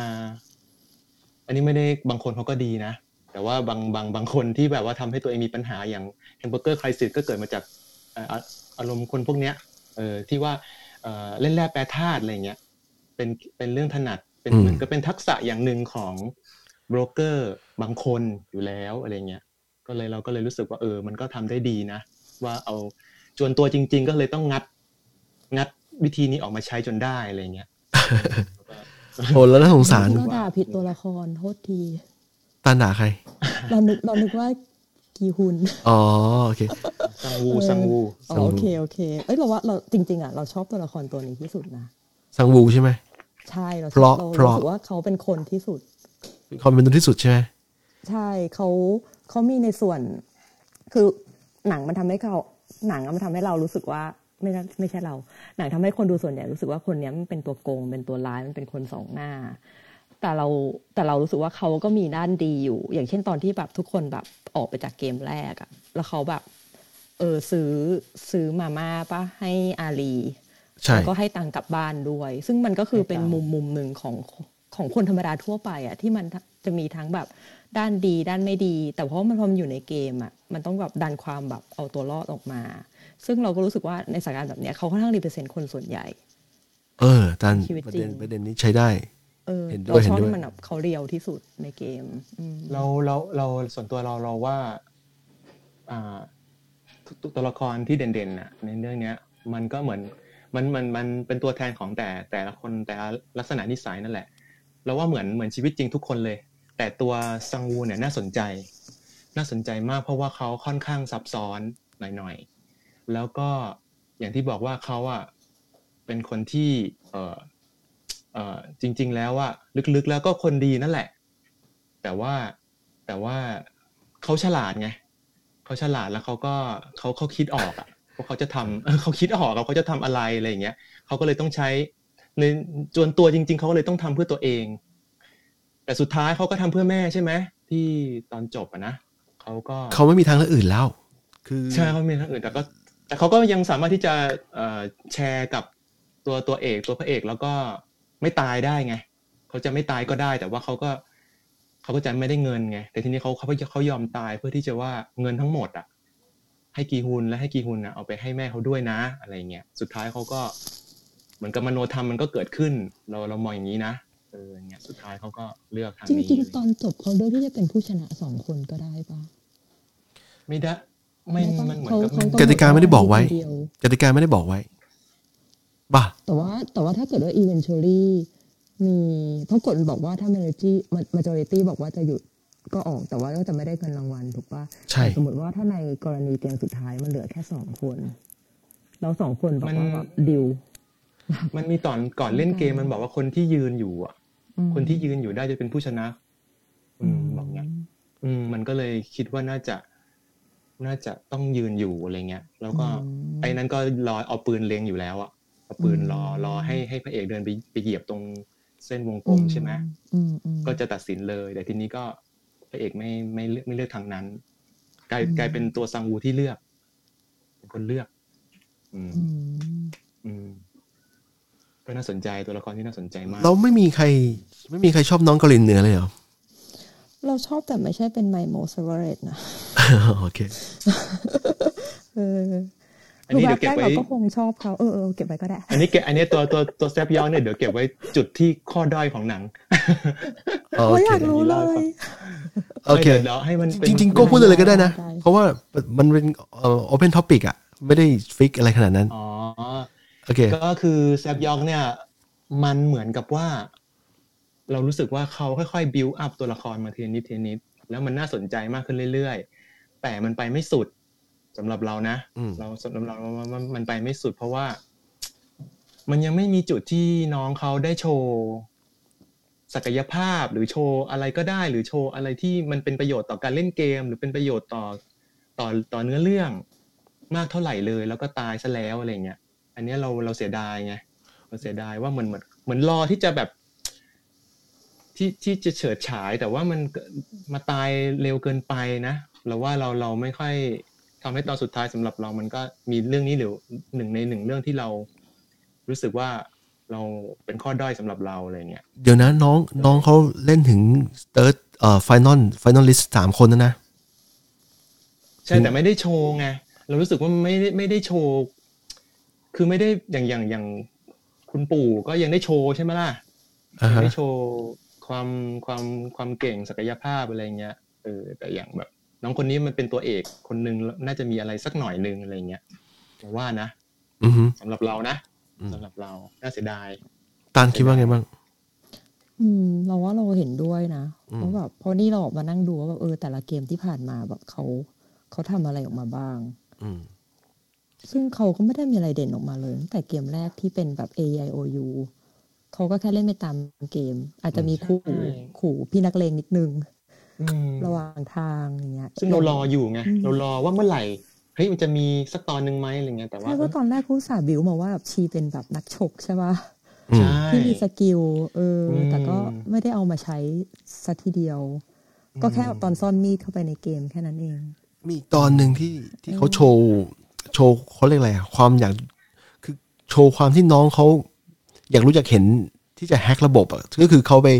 ขอไปเข้าห้องน้ำจำได้ไหมที่เขากรอบเจ๊ไปคลองน้ำแล้วเขาไปดูว่าเขาไปดูโลกคือเพราะว่าเกมเนี่ยผู้เล่นเนี่ยเพลเยอร์เนี่ยโดนขังไว้ในห้องรวมทำให้เขาไม่มีทางรู้โลกภายนอกแล้วมันเกิดอะไรขึ้นน้องคนนี้เขาพยายามเข้าไปแล้วก็เขาพยายามแฮกเกมหลายขั้นตอนนะทำให้ตัวเองไม่หลับแล้วก็ไปพยายามไปดูไปส่องดูแต่ว่าสุดท้ายมันไม่สุดเพราะว่าหนังมันต้องเล่าเรื่องคนอื่นด้วยมันก็เลยมาแค่นี้แต่ว่าการที่เขาโชคดีมันได้มาถึงไฟนอลเติร์ดเนี่ย3ข้อสุดท้ายเนี่ยสำหรับเราถือว่าหนังมันชงให้แล้วจะว่าตอนนั้นเป็นตอนโชว์ก็ได้เหมือนกันแต่จริงพูดแล้วก็ถือว่าใช่แต่ว่ามันกลายเป็นว่าเราไม่รู้สึกว่าน้องเขาโชว์ไงแต่ว่าจริงแต่ถ้าพอเพิ่งพูดมาก็ว่ะใช่เหมือนกับว่าน้องเขาโชว์ได้โชว์แล้วล่ะแต่ว่ามันน้อยแล้วว่ามันน้อยไปมากกว่ามันเหมือนไปอัดไว้ที่ตอนต้นหมดก่อนที่ของเรื่องมันจะเริ่ม แต่ว่าโชว์ก็โชว์นะถือว่าใช่อยู่เหมือนกันน้องคนนี้ตอนโหวตออกเขาเป็นคนกดโหวตป่ะโหวตออกหรือโหวตเข้านะโหวตเข้าใช่เล่นต่อใช่ไหมเล่นต่อโหวตเล่นต่อจำได้แต่เราดีใจอย่างหนึ่งที่เขาสร้างตัวละครที่มาจากเกาหลีเหนือเพราะว่าในความเป็นจริงมีเกาหลีเหนือหนีประเทศเยอะมากแล้วก็มาอยู่ในเกาหลีใต้แต่ว่าเราก็ไม่มักจะไม่ค่อยรู้ว่าที่หนีไม่ได้แล้วเขาทำอะไรต่อแต่อย่างน้อยเนี่ยโดยทั่วไปแล้วเขาจะมีชีวิตที่ดีกว่าอยู่เกาหลีเหนือละแม้ว่าบางคนนะตอนอยู่เกาหลีเหนือเนี่ยจะเป็นอาจจะเป็นเขาเรียกอะไรอ่ะเป็นข้าราชการเป็นข้าราชการอ่ะพูดง่ายๆอ่ะอะไรเงี้ยสุดท้ายก็หนีมาคือการเป็นข้าราชการที่เกาหลีเหนือถือว่าโอเคแล้วนะในหมู่เที่ยวคนส่วนใหญ่อ่ะแต่สุดท้ายเนี่ยเขาก็หนีกันมาก็มีแล้วก็เรามักจะไม่ค่อยรู้เท่าไหร่เราอ่านหนังสือจากเกาหลีเหนือเยอะคนหนีจากเกาหลีเหนือเยอะพอควรแต่ว่าเคสนี้น่าจะเป็นการประจานเกาหลีเหนือในระดับหนึ่งด้วยในแง่ที่ว่ามันมีธุรกิจพาคนออกประเทศหนีออกจากประเทศแล้วหนีไปจีนผ่านแม่น้ำของเขาที่เขาต้องข้ามแม่น้ำอันหนึ่งไปในหนังพูดรายละเอียดนี้อยู่แต่เท่าที่ได้ยินมาไม่รู้ว่าตรงกับหนังสือที่เพิ่งอ่านมานะเท่าที่ได้ยินมาเนี่ยคนเกาหลีเหนือที่มาอยู่เกาหลีใต้อ่ะก็บางส่วนก็ไม่เหมือนเป็นชนชั้นสองนะ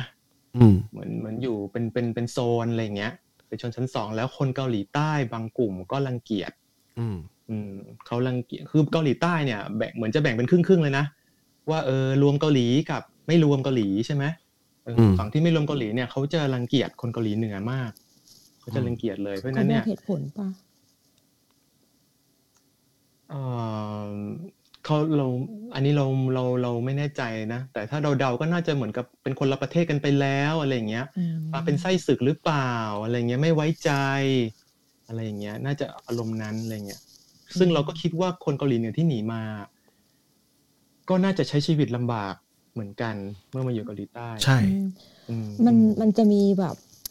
มุมจากทางด้านที่ว่าพอเกาหลีใต้อะเป็นแบบประเภทแบบทุนนิยมอะไรอย่างงี้หรือเปล่าแบบเราพลัสวัตถุนิยมอะไรอย่างเงี้ยแล้วการที่คนเกาหลีเหนือเข้ามาแล้วเขามองกลับไปที่คนเกาหลีเหนือว่าเฮ้ยมาจากแบบประเทศที่แบบหนึ่งแบบด้อยพัฒนากว่าอะไรอย่างเงี้ยไม่เราแอบคิดแบบนั้นไม่ได้ไปเทียบไม่ได้เทียบกับประเทศไหนนะเราว่ามันมีเพราะว่าคืองี้ในความเหลื่อมล้ำเนี่ยมันก่อให้เกิดในความเหลื่อมล้ำตัวมันเองต่อให้ไม่มีเกาหลีเหนือมาเกี่ยวข้องเนี่ยคนเกาหลีใต้คนมีเงินหน่อยแล้วเขาเป็นคนที่ไม่คิดอะไรมากเนี่ยไม่คิดอะไรซับซ้อนเนี่ยเขาก็จะถูกคนจนอยู่แล้วก็เหมือนสังคมไทยก็เป็นเรื่องของแม่แล้วทีนี้พอเป็นเคสของเกาหลีเหนือเนี่ยในประเทศที่มันมีความเหลื่อมล้ำสูงอย่างเกาหลีใต้เนี่ยเราคิดว่าเป็นเรื่องอาจจะเป็นเรื่องเข้าใจได้อะแต่ว่าถึงแม้ว่าเราจะไม่ชอบอยู่ดีแต่ว่าเข้าใจได้ว่าทำไมถึงมีการดูถูกกันก็เหมือนกับที่คนไทยสมัยนึงดูถูกเพื่อนบ้านเพราะว่าเขาด้อยกว่าเรารู้สึกว่าเขาด้อยกว่าเราพูดอย่างนี้ดีกว่าคนไทยสมัยนึงดูถูกคนจีนนะซ้ำใช่ใช่ใช่ก็คือในทุกประเทศรอบข้างอ่ะทีนี้ได้ยินเสียงผมว่าทีนี้จะบอกว่าอย่างงี้ใครมีประเด็นอื่นประเด็นอื่นไหมที่อยากพูดเกี่ยวกับเรื่องนี้ต่อความเหลื่อมล้ำเหรอไม่จบเหลื่อมล้ำอีกกันเนี่ยข้ามไปก็ได้อ่ะคืออย่างนี้จะบอกว่าอย่างนี้เราคงมากลับมาได้แตะได้เรื่อยๆใช่ใช่ทีนี้มีอย่างนี้มันพอเรื่องนี้มันดังเนี่ยมันมีคนอดไม่ได้ที่จะเปรียบเทียบเรื่องนี้กับเรื่องที่มันเคยเกิดขึ้นที่มันดังคล้ายๆกันเช่น Battle Royale The Hunger Games อะไรอย่างเงี้ยทีนี้แต่ละคนมีแง่มุมไหนบ้างเกี่ยวกับถ้าเทียบกับพวกBattle Royale กับ Hunger Games หรือใครมีเรื่องคล้ายกันเรื่องอื่นได้นะแล้วกันนะเพราะว่า Battle Royale ไม่เคยดูเราดูมาหมดเลยอ่ะตามแล้วดูหนังจริงแต่เราอ่ะจำ Battle Royale ไม่ได้เพราะว่ามันเก่ามากเราจำได้แต่ความโหดของมันเอางี้ดีกว่าแบบตอนเราพูดถึงสถานการณ์ปัจจุบันละกันก็คือตอนที่ Squid Game มันออกมาใช่ป่ะแล้วมันก็มีคนเอาไปเปรียบเทียบกับ Battle Royale อ่ะเยอะมากถ้าคนในฝั่งเอเชียเองนะจะพูดถึง Battle Royale แต่ว่าถ้าคนแบบฝรั่งมาแบบรีวิวหรือรีแอคชั่นกับ Squid Game เนี่ยเขาจะพูดถึง Hunger Games ไอตัว Battle Royale อ่ะเขาเอาไปเปรียบเทียบลักษณะถึงความโหดของเกมแบบไปเล่นแล้วตายอะไรเงี้ย ซึ่งถ้าในมุมมองของเราอะซึ่งเนื้อหาจริงเราจำไม่ได้ว่าเกมมันละเอียดแบบเล่นยังไงแค่ไหนนะเรารู้สึกว่า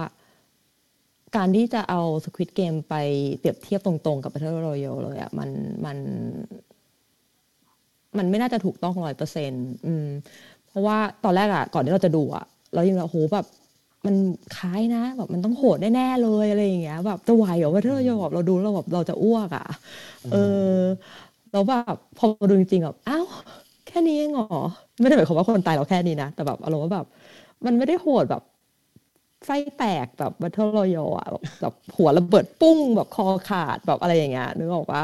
เราเลยไม่ได้รู้สึกว่ามันจะเปรียบเทียบกันตรงๆได้ในเลเวลแบบนั้นในเรื่องความโหดแต่ว่าถ้าเกิดในมุมมองของเกมในฟอร์แมตอ่ะว่าแบบถ้าอยู่แพ้อยู่ตายอะไรเงี้ยมันก็โอเคก็อาจจะเปรียบเทียบได้ในส่วน Hunger Game เราไม่ทันได้นึกถึงเรื่องนี้ด้วยซ้ำตอนแรกto be honest แต่ถ้าให้พูดก็คงจะแมทช์ได้ในการที่แบบการเข้าไปเกมเข้าไปเล่นเกมเพื่อความอยู่รอดแล้วก็ต้องผ่านด่านไปเป็นขั้นๆแพ้ขัดออกไม่ใช่แพ้ออกแพ้ตายอะไรอย่างเงี้ยแล้วก็มี survival ได้แค่คนเดียวป้าเราไม่แน่ใจเราจำไม่ได้คนเดียวต่อให้เป็นมาจากเมืองเดียวกันก็ต้องฆ่ากันจนที่สุดต้องฆ่ากันเองใช่ใช่ผู้ชายผู้หญิงใช่ป่ะถ้าจำไม่ผิดใช่สุดท้ายก็ตัวเอกเขาแฮกเขาพยายามที่จะเล่นนอกกฎอ่ะแล้วเขาชนะก็เลยกลายว่าผู้คนที่เป็นคนคุมเกมก็ต้องตายอะไรแบบนี้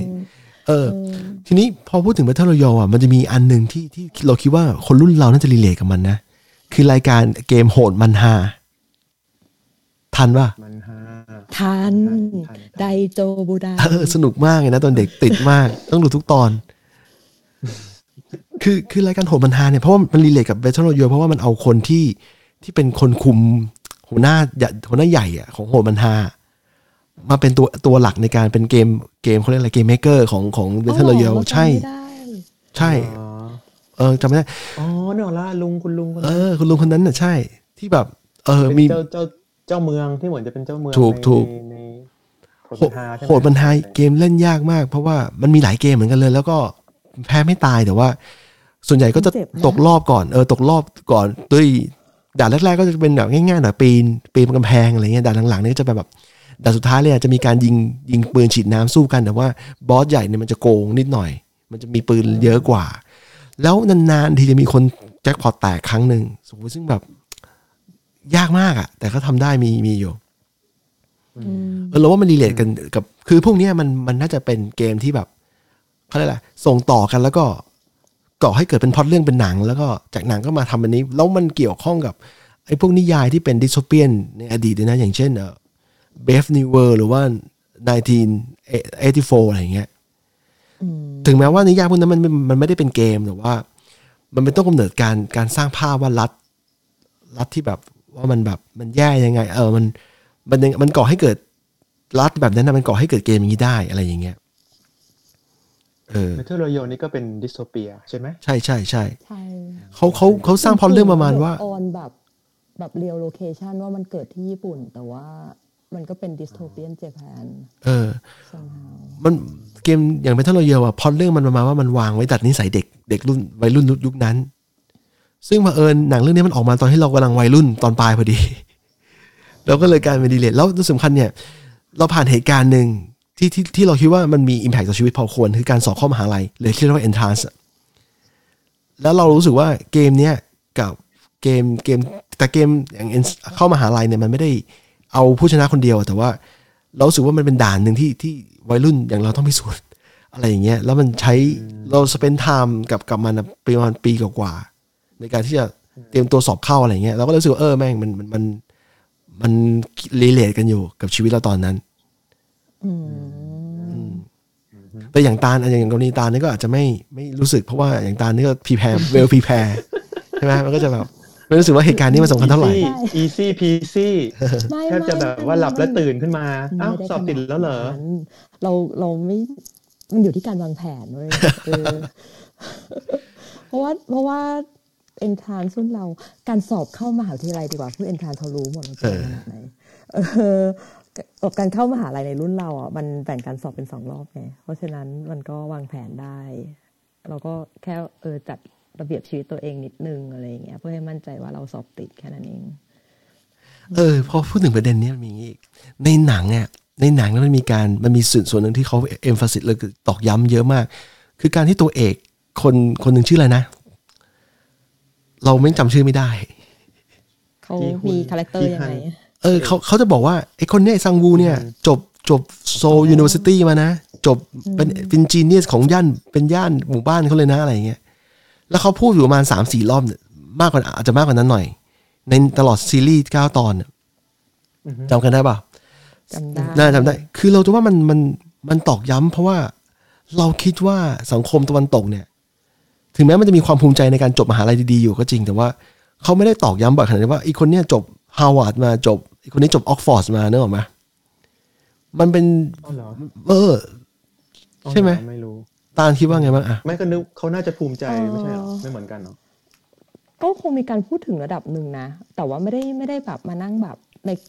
ทุกครั้งของการแนะนำตัวนึกออกป่ะ ใช่มันไม่ใช่เหมือนแบบคนนี้นะอายุเท่านี้อะไรอย่างเงี้ยจบจากที่นี่คือแบบอยู่อายุแบบ40กว่าอยู่จะยังมาบอกว่าจบจากที่นี่แล้วมันมีแฟกเตอร์อะไรมากมายกับชีวิตจริงจริงคือมันไม่ได้เป็นแฟกเตอร์ขนาดนั้นเราค่อนข้างคิดไว้อีกว่าคนเขาเรียกอะไรอ่ะผู้กำกับเนี่ยคนเขียนบทเนี่ยเขาจงใจเสียสีวิธีคิดของสังคมเกาหลีอยู่ว่ามันเป็นระบบที่ว่ายังชอบอวดโรงเรียนอยู่อะไรเงี้ยทั้งที่แต่ตัวเขาไม่ได้อวดเองนะแต่ว่าคนอื่นที่เป็นคนรอบข้างเขาอวดให้อะไรเงี้ยเขาถามซังวูหรือเปล่าว่าอยากให้ถูกพูดถึงในแบบนั้นไหมใช่อันนี้พูดถึงในลักษณะของคนที่เคยถูกแนะนำในแบบนั้นนะคือบางคนบางทีอ่ะคนที่พูดถึงแบบสมมติว่าซัมบันพูดถึงเราในลักษณะเดียวกันที่กีฮุนพูดถึงซังวูถูกป่ะเขาอาจจะคิดว่าเฮ้ยแบบเขาน่าจะรู้สึกภูมิใจนะที่แบบมีคนพูดถึงเขาแบบนี้หรือแบบมันเป็นแบบความรู้สึกน่าจะมีความรู้สึกดีอะไรเงี้ยแต่ถามตัวคนที่ถูกพูดถึงไหมว่ารู้สึกแบบเดียวกันหรือเปล่ารู้สึกภูมิใจจริงหรือเปล่าหรือรู้สึกว่าแบบมาสร้างสเตตัสทางสังคมให้เขาหรือเปล่าทั้งที่จริงๆเขาไม่ได้อยากจะให้ถูกพูดถึงในแบบนั้นอยากจะถูกพูดถึงในสถานที่เป็นตัวเขาเองมากกว่าas a person มากกว่าแบบโดยเฉพาะอย่างยิ่งโดยเฉพาะอย่างยิ่งการผ่านอายุมาถึงอายุ40อย่างที่ตาลบอกมาใช่คือมันนานมากแล้วสกิลเซตที่เคยเรียนรู้มาสมัยมหาลัยมันก็เปลี่ยนไปเยอะมากอะไรอย่างงี้มันไม่ใช่การพิสูจน์ตัวเองเท่าไหร่แต่ว่าเราคิดว่ามันจงใจเป็นความจงใจของคนทำหนังแหละที่เขาชี้ให้เห็นมันรีเลทกันอ่ะก็ไม่ได้ว่าอะไรนะแต่ถ้ามันไม่รีเลทเลยอย่างในหนังเนี่ยก็จะแบบฉันเข้าใจเธอ ประมาณนั้นแต่ถึงเรากำลังคิดอยู่นะบอกว่าถ้าแบบตัวซังวูเองย้อนกลับไปในตอนที่เด็กกว่านี้แบบอาจจะแบบช่วงแบบเริ่มทำงานแล้วมีคนรีเฟอร์ถึงเขาแบบนี้เขาจะรู้สึกยังไง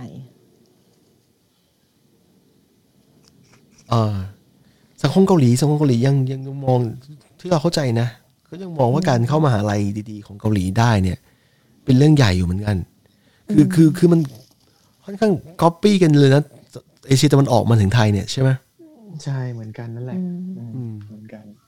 น่าจะรู้สึกภูมิใจนะเราว่าน่าจะถ้าเป็นช่วง early ช่วงที่แบบว่าเพิ่งจบใหม่ๆหรืออะไรเงี้ย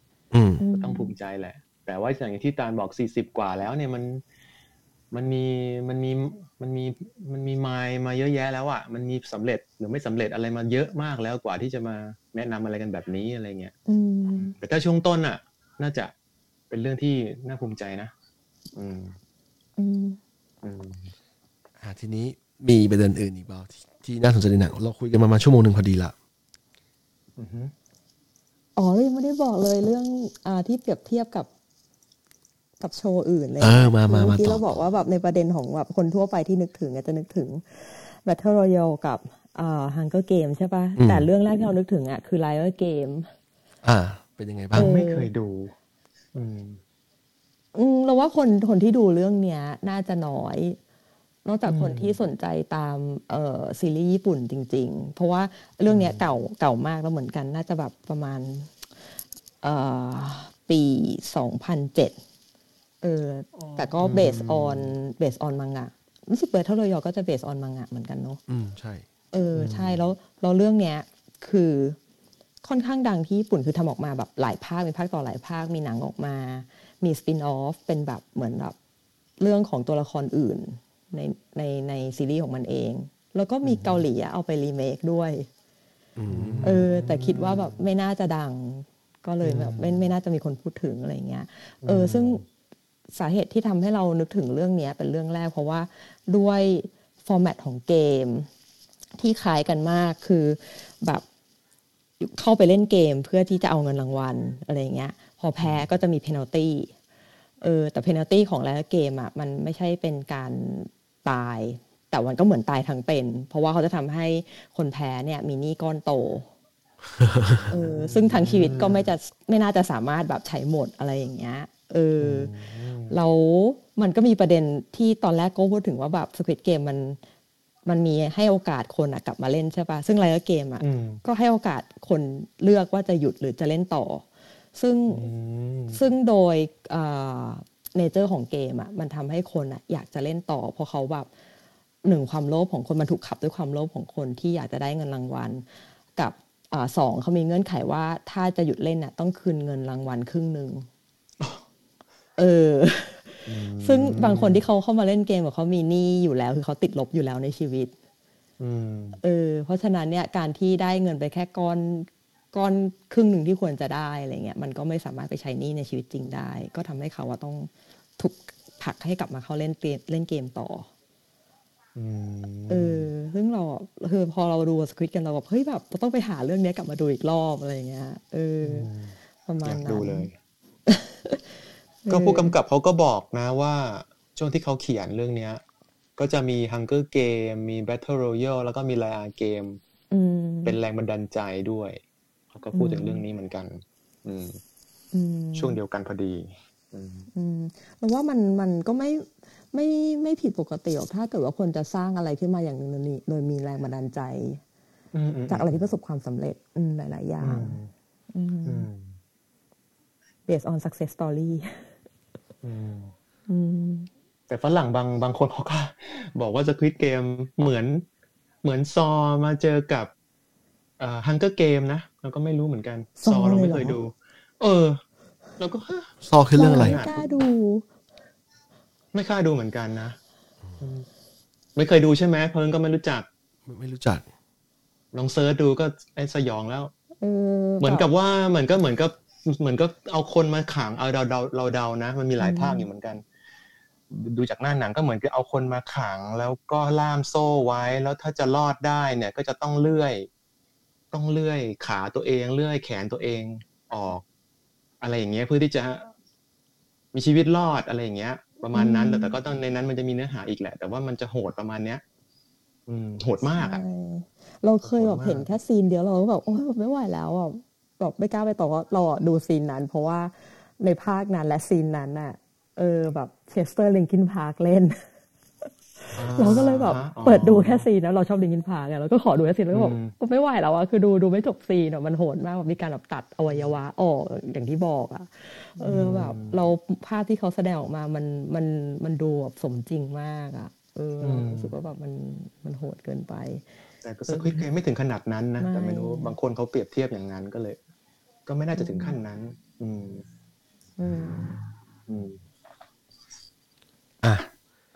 ทีนี้นอกจากนี้มีอะไรที่พวกเราชอบไหมชอบหรือไม่ชอบเกี่ยวกับหนังเรื่องนี้เอาไม่ชอบเลยไหมได้มาเดี๋ยวขอเริ่มก่อนแล้วกันไม่ชอบเนี่ยนะก็จะมีเสียดายตอนสุดท้ายนั่นแหละอ๋อเดี๋ยวก่อนถึงตอนสุดท้ายก็คือว่าเรื่องที่ว่ามีตัวละครที่มาแข่งหลากหลายใช่ไหมแต่ว่าไม่มีคนข้ามเพศเลยหรือไม่มีคนข้ามเพศเลยมีถ้าจะมีก็มี VIP ซึ่งมันก็ดูไม่ดีเลยอ่ะใช่ปะล่ะ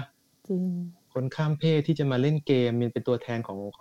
ผู้หญิงเพศคนที่แปลงเพศก็ตามหรือว่า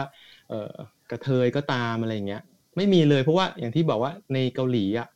เขาไม่ยอมรับมากๆเลยนะเขาไม่ยอมรับเรื่องคนที่เคยไปมาก็ไม่ค่อยเห็น เรื่องใหญ่มากแล้วต้องปิดบังมากที่ถ้าเทียบกับเมืองไทยในเมืองไทยนี่คนละเรื่องเลยพัฒนาไปไกลมากกับเรื่องนี้แต่ว่าที่เกาหลีนี่คือเขาไปหญิงแล้วก็หญิงข้ามมาชายด้วยใช่ป่ะมีทั้งมีหมดแหละมีหมดที่ไม่ยอมรับอ่ะก็ทั้งหมดเลยแหละรูปทั้งทุกรูปแบบอย่างล่าสุดที่เป็นประเด็นก็คืออาจจะได้ฟังข่าวคือทหารที่เป็นผู้ชายนะมาแปลงเพศที่เมืองไทยมาแปลงเพศนะเป็น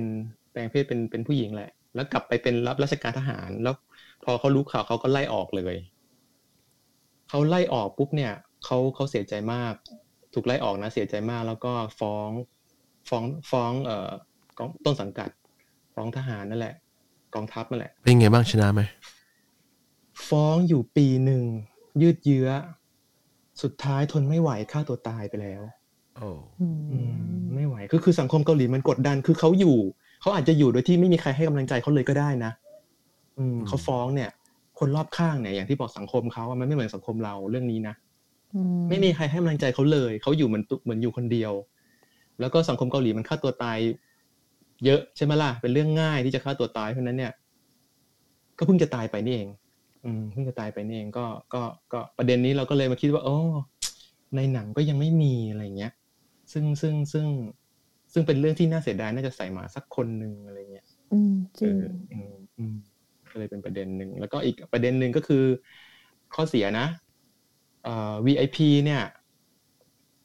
มึงมาดูแค่2เกมสุดท้ายเหรอดูผ่านไลฟ์สตรีมแต่ดูผ่านไลฟ์สตรีมที่มีการโทรศัพท์คุยกันน่ะฟอนต์แมนสปีกิ้งอ่ะอ๋อเหรอใช่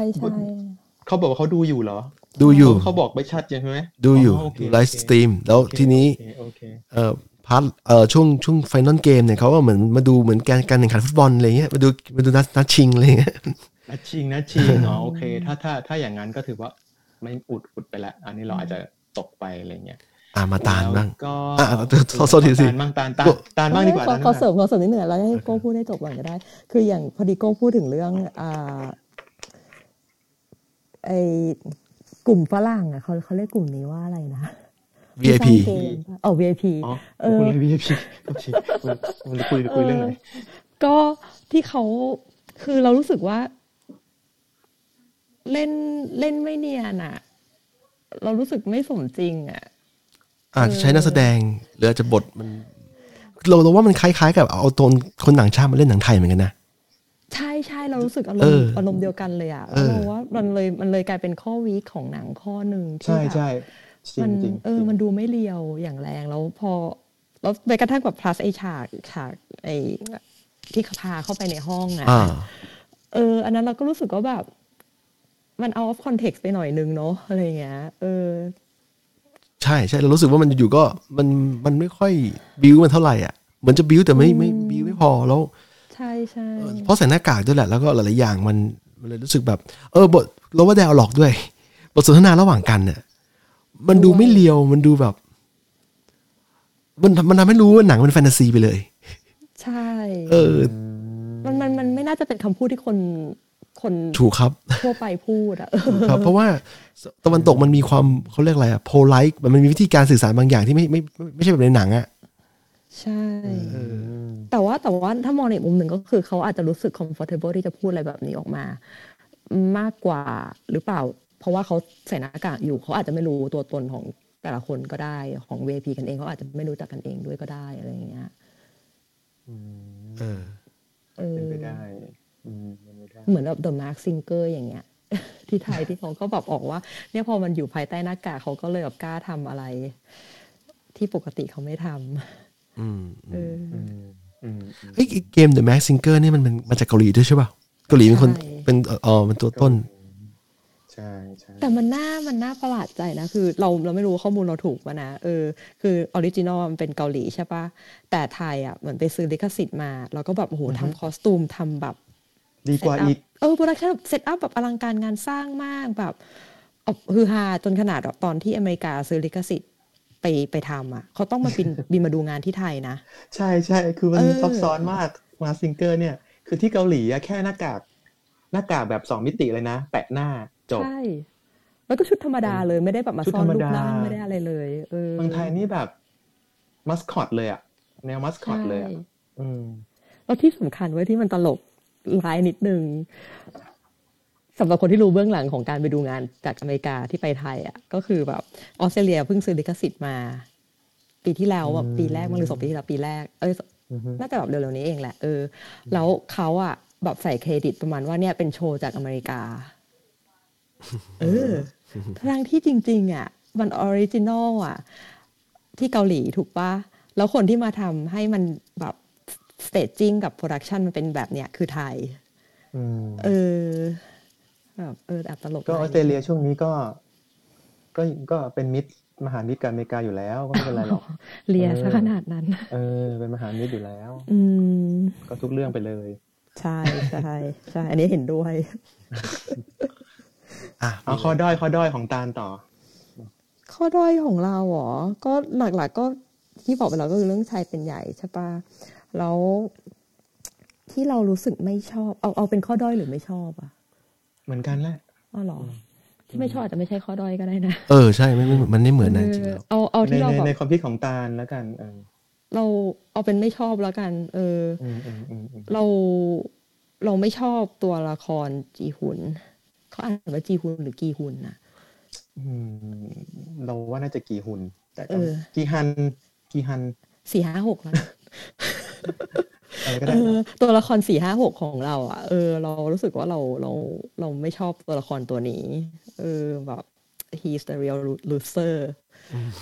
แต่ในขณะเดียวกันอ่ะแต่ในขณะเดียวกันอ่ะเขาก็เป็นแบบ lovable character somehow จากบุคลิกของเขาเองละมั้งเราว่าแล้วแบบเหตุผลที่เรารู้สึกว่าเขาเป็น loser เนี่ยเราก็มานั่งรีเสิร์ชแบบ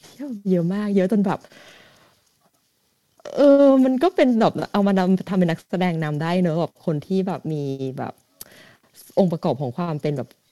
loser ขนาดเนี้ยอย่างเช่นแบบตั้งแต่เปิดเรื่องมาเลยอ่ะเขาลืมแม้กระทั่งแบบวันเกิดลูกสาวตัวเองแถมแบบเป็นหนี้ที่แบบหนี้ซ้อนหนี้ไม่รู้ไปหนี้ไปกู้ใครมาบ้างแต่ธนาคารยันแบบนอกระบบติดการพนันขโมยแม้กระทั่งบัตรเครดิตแม่ไปใช้แล้วก็แบบ on the way นี่ก็คงแบบเห็นกันบ้างปะปายมันก็ไม่วายแม้กระทั่งไปถึงตอนจบที่แบบจะขึ้นเครื่องไปหาลูกสาวเราแท้ๆอ่ะ just one call อ่ะแบบเดินหันหลังกลับอ่ะแบบอยู่บนงวงช้างแล้วว่าหันหลังกลับแล้วแบบฉันจะไปเล่นเกมขอโทษเธอดูสารรูปตัวเองบ้างไหมโอ้ยที่ใส่อารมณ์ไปหน่อยขอโทษทีวันคอนี่คอไปเองด้วยนะฮะโทรไปวันคอนี่คือโทรไปเองใช่โทรไปเองด้วยคือมันก็เลยยิ่งแสดงว่าเขาอ่ะไม่ได้คิดจะไปหาลุงแต่หยิบโทรศัพท์ขึ้นมากดแล้วไงเขาพร้อมที่จะแบบกลับไปได้ทุกเมื่อนั่นแหละแล้วแบบไม่ดูสารรูปตัวเองเลยที่ตัวเองรอดมาได้ไม่ใช่เพราะความสามารถตัวเองเราคิดว่าตัวเองกลับไปอ่ะเพื่อจะไปค้นหาความจริงหรืออะไรก็ตามอ่ะคิดว่าตัวเองจะรอดอ๋อนั่นแหละก็โอ้ยแสบลงมากกันหน่อยขอโทษค่ะส่วนนี้เราน่าจะเข้าใจกันดีว่าแบบว่าทางผู้สร้างเขาจงใจสร้างคาแรคเตอร์นี้มาเพื่อให้ซอรี่มันเดินต่อคือมันเป็นคาแรคเตอร์แบบโนบิตะคือโดบิตะเพราะโดบิตะไม่เอาไหนก็เลยเกิดสตอรี่โดเรมอนตลอดทั้งเรื่องพูดถึงโดบิตะขึ้นมานี่มันใช่เลยเพราะว่าไม่งั้นถ้าเขาเอาเดเคซุงิเป็นพระเอกแล้วมันก็จบเรื่องเลยเพราะว่าชีวิตทั้งเพอร์เฟคทุกอย่างแล้วก็กับจบเลยไม่ต้องมีโดเรมอนก็ได้อย่างนี้เป็นต้นมันทำให้คนมันทำให้น่าติดตามเนาะแล้วคือมันทำให้สตอรี่เดินแต่ว่าไอความรู้สึกที่ว่าคนรู้สึกว่ามันเขาเรียกติดขัดรู้สึกติดใจอะไรแบบเนี้ยมันเป็นความรู้สึกที่โนบิตะนะความรำคาญเนี่ยมันทำให้คนดูต่อเด็กขี้เงียจเราก็รำคาญโนบิตะนะไปจนถึงถ้าต่อให้ไม่ใช่แบบนี้นะมันมีตัวละครหนึ่งที่เราคิดว่าคนไม่ค่อยนึกถึงหรอกคือแม่พลอยใน4แผ่นดินคือแม่พลอยเนี่ยเป็นคนที่ไม่ใช่ไม่เอาไหนไม่ใช่โนบิตะแต่ว่าเขาเป็นคนที่แบนเรียบเพื่อให้สตอรี่ของ4แผ่นดินมันเดินต่อไปเรื่อยคือเพื่อเป็นตัวให้กล้องมองผ่านทะลุแม่พลอยอ่ะเพื่อไปหาเรื่องทั้งสตอรี่ของทั้ง4แผ่นดินเนี่ย ส่วนตัวละครกีฮุนนี่ก็คล้ายๆกันก็คือว่าสร้างความไม่เอาไหนเพื่อให้มันเกิดเคาน์เตอร์พอยต์เพื่อให้มันเกิดสตอรี่รันเป็นความปะซบไม่รู้จบอ่ะซึ่งจริงๆแล้วถ้าเขาเลิกเล่นเกมแต่แรกก็จบแล้วนึกออกมั้ยจบภายใน2เอพิโซดอะไรอย่างเงี้ยอะไรแบบนี้แหละเราคิดว่ามันทำให้คนดูการที่คนดูไม่เอารู้สึกติดขัดใจ annoying หรือว่าอะไรเหมือนเราก็เป็นแต่ทีนี้ถ้ามันจะทำซีซั่น2เนี่ยจะดูกันต่อไหมก็คงต้องดูก็แต่ไม่ดูก็อีกเรื่องเราดูเพราะว่ามันมีซีรีส์หนึ่งของเอเชียของญี่ปุ่นอ่ะที่เปิดตัวกับ Netflix แล้วค่อนข้างแรงก็ค่อนข้างสนุกก็คือ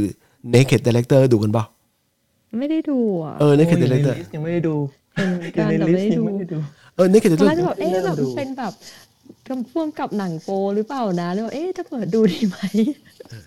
เราดูซีซั่น1ดูจบแล้วก็เป็นไม่กี่เรื่องที่ดูนะแล้วก็พอมีซีซั่น2อ่ะพอซีซั่น1มันขายจบอ่ะมันอนุมัติซีซั่น2ทันทีเราก็คิดว่าเดี๋ยวมาแล้วก็ดูดีกว่าแต่ปรากฏว่าพอมาจริงแล้วเราไม่อยากดูเลยไม่รู้ว่าเอฟเฟคอะไรอ่ะก็คือส่วนหนึ่งเราไม่ใช่นักดูหนังอยู่แล้วอ่ะคือจะดูก็ต่อเมื่อมันแบบมันน่าดูจริงๆอ่ะทีนี้เราก็ตอบตัวเองไม่ได้หรอกว่าเดี๋ยว Squid Game ถ้ามีซีซั่น2ถ้ามีนะจะดูไหมอะไรอย่างเงี้ยเพราะว่าตอนนี้เราฟังดูเขาจบเรื่องแบบผูกเรื่องให้แบบให้ส่งต่อมากให้มีซีซั่น2มากเพราะว่ามันจะมีสตอรี่ของตำรวจที่ยังไม่จบที่เราว่าไม่จบนะเพราะว่ามันแล้วก็จริงแล้วหนังเรื่องนี้มีอีกส่วนหนึ่งที่เรารู้สึกว่ามันไม่ค่อยสมจริงเท่าไหร่ก็คือเราพูดถึงแต่ฝั่งเพลเยอร์คือเสื้อเขียวแต่เราไม่ค่อยพูดถึงฝั่งเสื้อชมพูซึ่งปกติเราจะมีตำรวจเป็นตัวเดินเรื่องของฝั่งเสื้อชมพูใช่ป่ะแต่ว่าดีเทลของมันนะมันยังไม่มีเหตุผลรองรับว่าทำไมคนถึงมาทำงานนี้มาทำงานเป็นเสื้อชมพูอันเนี้ยเราไปเจอข้อมูลมาอันหนึ่งเว้ยมีคนเขาตั้งข้อสังเกตไว้เขาบอกว่ามันใช่เขาบอกว่ามันอาจจะมาจากตอนที่กงยูชวนเล่นเกมตักจีแล้วสีการ์ดที่เลือกอ่ะเป็นการบอกว่าโรที่ยูจะไปเล่นในเกมใหญ่อ่ะคือโรไหนถ้าสีฟ้าก็เหมือนที่ตัวเอกเลือกใช่ป่ะก็จะไปเป็นเพลเยอร์ถ้าเลือกสีแดงก็จะไปเป็นพิงโซเยอร์แต่นี่เป็นแบบเป็นทฤษฎีอันหนึ่งเป็นไปได้นะเพราะว่าเราดูแล้วอ่ะทุกคนที่อยู่ในนั้นน่ะเหมือนเป็น prisoner หมดเลยเหมือนแม้แต่พิงโซเยอร์ก็รู้สึกว่าคุณก็เปิดหน้าไม่ได้คุณก็มีกติกาเหมือนกันอย่างเงี้ยคุณเปิดหน้าคุณก็ตายเหมือนกันอะไรเงี้ยคุณก็แบบว่าเหมือนกับคนทำงานใช้หนี้อะไรสักอย่างอยู่เหมือนกันอ่ะก็เลยคิดว่าน่าจะเราเดาว่าซีซั่น2น่าจะขยายความเรื่องนี้ถ้าจะมีเรื่องนี้เยอะเราน่าดูอยู่เพราะว่าอยากได้คำตอบเพราะว่าถึงตอนนี้ต้องบอกว่าคนเล่นเป็นโซเยอร์เนี่ยมันก็ต้องมีรางวัลเหมือนกันแต่รางวัลคืออะไรรางวัลคือเท่าไหร่อะไรคือภารกิจอะไรคือรางวัลเพราะว่าเขาถ้าจ่ายเป็นเงินก้อนใหญ่เนี่ยอย่างที่เสื้อเขียวโดนหลอกให้เล่นเนี่ยเขาต้องจ่ายทุกคนไม่ได้ไงนึกออกมาอะไรอย่างเงี้ยต้องรอดูต่อแต่ว่าชอบประเด็นที่ว่ามันเอาเรื่องเกี่ยวกับค้าอวัยวะมาเล่นนิดหน่อยแต่เราคิดว่ามันอยากดูต่อถ้ามันมีนะอยากดูมันเฉลยเกี่ยวกับฝั่งเสื้อชมพูแล้วก็ฝั่งพี่ชายที่เขาปิดเกมเขาเรียกอะไรฟอนต์แมนเนี่ยเขายังปิดไว้อยู่ว่ายังไงยังไม่ตายแล้วก็ยังไปได้ต่ออะไรอย่างงี้ทีนี้มีอะไรจะเพิ่มอีกไหมครับอ๋อเมื่อกี้นึกได้อีกเรื่องคุณ456เนี่ยแหละมีปัญหากับพี่น้องอย่างเงี้ยว่านึกได้ถึงซีนนึงไอตอนที่เขาถูกโอยูนาม001อ่ะเรียกไปหาตอนที่เขาใกล้ตายอ่ะแล้วที่เขาพนันกันที่มองลงไปข้างล่างแล้วพนันกันว่าแบบคนที่อยู่ตรงนั้นอ่ะจะมีคนช่วยไหมแบบเราจะถึงเที่ยงคืนจะมีคนช่วยไหมอะไรอย่างเงี้ยซึ่งจริงๆแล้วอ่ะเขาก็ไม่ได้บอกนี่ว่าห้ามคุณ456เนี่ยลงไปช่วยแต่คนไอ้ชื่ออะไรนะกี่หุ่นเนี่ยเขาก็แบบไม่ได้ว่าเข้ามาในหัวด้วยว่าเขาต้องลงไปช่วยเขากลับแบบจำลงไปเล่นเกมกับโออินามอีกว่าแบบจะมีคนมาช่วยไหมคืออยู่ในฐานะคนดูอ่ะซึ่งมันก็เหมือนรีเฟกกลับมาแบบในเกมอ่ะว่าแบบ สุดท้ายอยู่ก็เป็นพวกเดียวกันกับพวก VIP หรือเปล่าที่อาจจะเอนเตอร์เทนกับการที่ได้พนันว่าแบบคนจะชนะไหมคนจะทำภารกิจนี้เสร็จไหมประมาณนั้นเป็นประเด็นที่น่าสนใจนะแล้วก็มีขอเสริมอีกเรื่องนึงเรื่องที่แบบเอาแบบว่าไม่ชอบแล้วกันนะเหมือนกันนะไม่ชอบก็คือว่าการที่ตอนจุดสุดท้ายเฉลยว่าโออินนำเป็นผู้อยู่เบื้องหลังทั้งหมดเนี่ยเราว่าเขาน่าจะเขาเน้นให้มันพล็อตทวิสต์มากเกินไปเราไม่ค่อยชอบเท่าไหร่เพราะว่าจุดเนี้ยมันโอเคมันทำให้คนช็อกมันทำให้คนแบบเฮ้ยพล็อตทวิสต์ตาค้างอ้าปากค้างอะไรเงี้ยแต่ว่ามันทำลายอ่ะมันทำลายสายสัมพันธ์ที่น่าประทับใจที่มีมาตลอดเรื่องระหว่างโออินนำกับกีฮุนหมดเลยอะไรเงี้ยมันทำลายหมดเลยเพราะว่าสุดท้ายแล้วโออินนำมันก็คือคนอำมหิตคนนึงอ่ะ คนอำมหิตคนนึงที่ทำเกมขึ้นมาแล้วก็แบบฆ่าคนเป็นผักเป็นปลาแล้วเหตุผลก็คืออะไรไม่สนุกน่าเบื่อชีวิตคนรวยมันมีตังค์เยอะมันน่าเบื่อมั้งคือน้ำหนักนี่ก็เป็นอีกเรื่องนึงนะที่น่าเสียดายคือน้ำหนักของการสร้างเกมนี้ขึ้นมามันไม่มากอ่ะเรารู้สึกว่ามันไม่มากพอเพื่อกับคำว่าสนุกมันอารมณ์เหมือนกับธานอสเลยอ่ะแล้วว่าธานอสก็เบาแล้วนะธานอสแบบฆ่าคนครึ่งจักรวาลเพื่อที่ให้จักรวาลอยู่ได้อะไรเงี้ยมันก็เบาแบบอย่างนั้นน่ะเราว่ามันก็แบบน่าเสียดายตรงนี้มากกว่าแต่ไอ้ความคิดที่ว่าแบบฆ่าคนส่วนหนึ่งเพื่อให้สังคมมันดีขึ้นแบบอย่างถ้ารีเลทแบบอ้างถึงธานอสนะมันเป็นแบบแนวคิดที่แบบปกติมากเลยที่จะเจอได้ในโชว์ของญี่ปุ่นน่ะทั้งในซีรีส์ ทั้งในการ์ตูนจะเห็นได้ชัดมากถ้าอ่านการ์ตูนของญี่ปุ่นมาบ้างมันจะเห็นธีมนี้เยอะแบบเราต้องฆ่าใครบางคนเพื่อให้แบบโลกนี้สงบสุขแต่มันดันมีเรื่องจริงนี่ดิเช่นนาซีเนี่ยกรณีของนาซีเนี่ย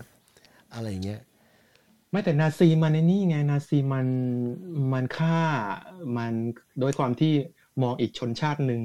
เป็นไม่เหมือนไม่ได้ไม่ใช่เป็นมนุษย์อะไรอย่างเงี้ยแต่อย่างธานอสคือมันไม่เลือกเลยนะก็คือว่าครึ่ง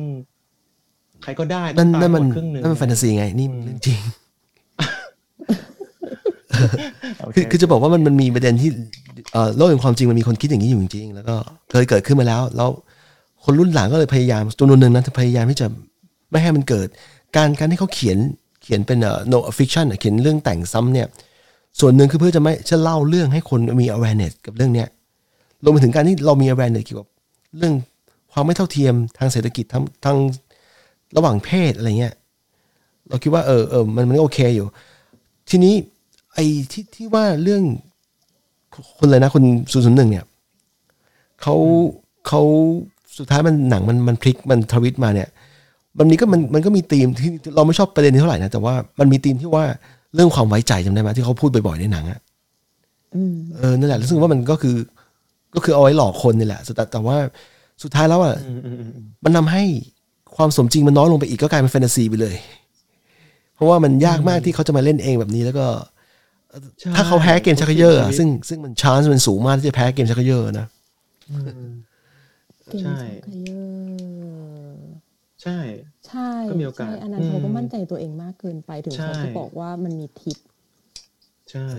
ที่จะทำได้ก็ตามมันมีโอกาสเสี่ยงที่เขาจะตายสูงมากแล้วตอนฆ่ากันตอนกลางคืนอีกตอนที่มาฆ่าตอนใช่ไม่ง่ายนะตรงนั้นมีหลายจุดที่เขาจะตายจุดนั้นนะเราทำแม่งมากเลยนะเราเริ่มแบบเรารู้สึกว่าไอ้ตัวละครตัวเนี้ยแม่งทำแม่งเพราะว่าเขาอยู่ดีเขาก็แบบขึ้นไปอยู่ข้างบนสุดแล้วก็แบบหยุดพอแล้วแบบนี้มันโหดเกินไปแล้วอะไรอย่างเงี้ยแล้วแบบแล้วคนฟรอนต์แมนน่ะก็บอกอ่ะหยุดพอแล้วคงจะหินให้แหละแล้วแบบคงจะหินแหละมันต้องแบบมีซัมติงกันแน่ๆคงจะหินมาให้แหละแล้วอย่างใช่พอเราเริ่มเอะใจอ่ะเราก็เลยเริ่มสังเกตอย่างว่าแบบเชื่อแบบตัวนี้มันต้องมีอะไรแน่ๆอะไรอย่างเงี้ยแล้วแบบอย่างตอนที่เล่นเกมลูกแก้วเสร็จอ่ะเขาเรียกลูกแก้วใช่ปะแล้ว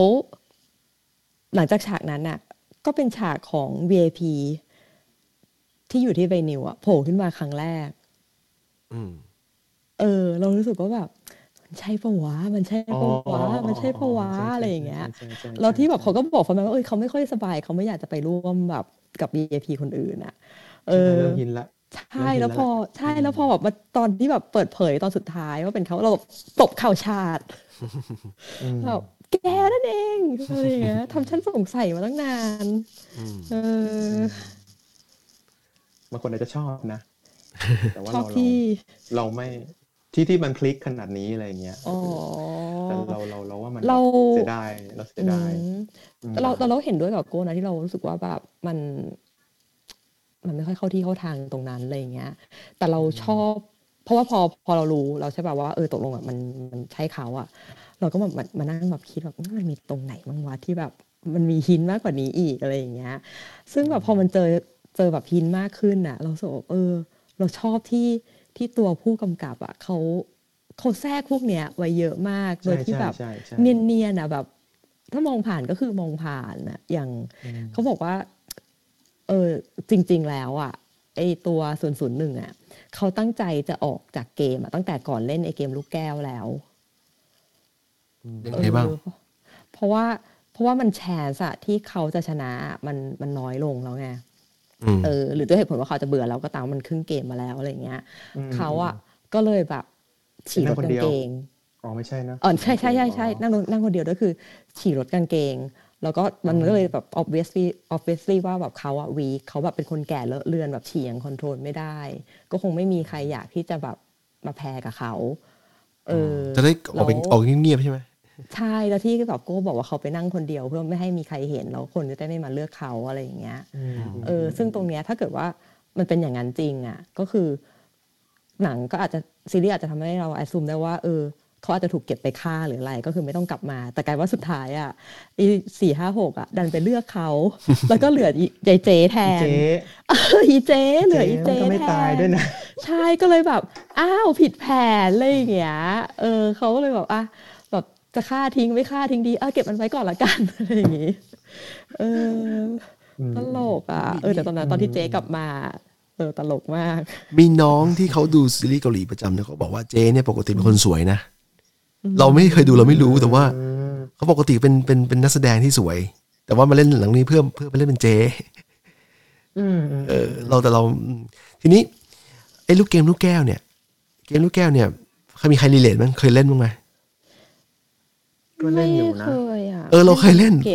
คนรุ่นเราเคยได้เล่นลูกแก้วจริงๆแล้วก็แต่ว่าลูกแก้วไม่ค่อยเน้นจริงแล้วที่เน้นจริงพวกแกะการ์ดเกมที่เป็นพวกดราก้อนบอลนี่คือเล่นเยอะมากสะสมแบบขนมโดเรมอนซิกเกอร์โดเรมอนอะไรเงี้ยแถวบ้านเราเล่นกันแบบโอเดงยาเยอะมากไอเนี้ยถ้าเกิดเกมนี้ออกก็จะหาไม่น้อยแต่ว่าอันนั้นแหละแต่ลูกแก้วก็รีเลทคือคนรุ่นเราดูหนังเนี้ยมันได้หลายประเด็นจริงมันได้ความรู้สึกบางอย่างจริงทีนี้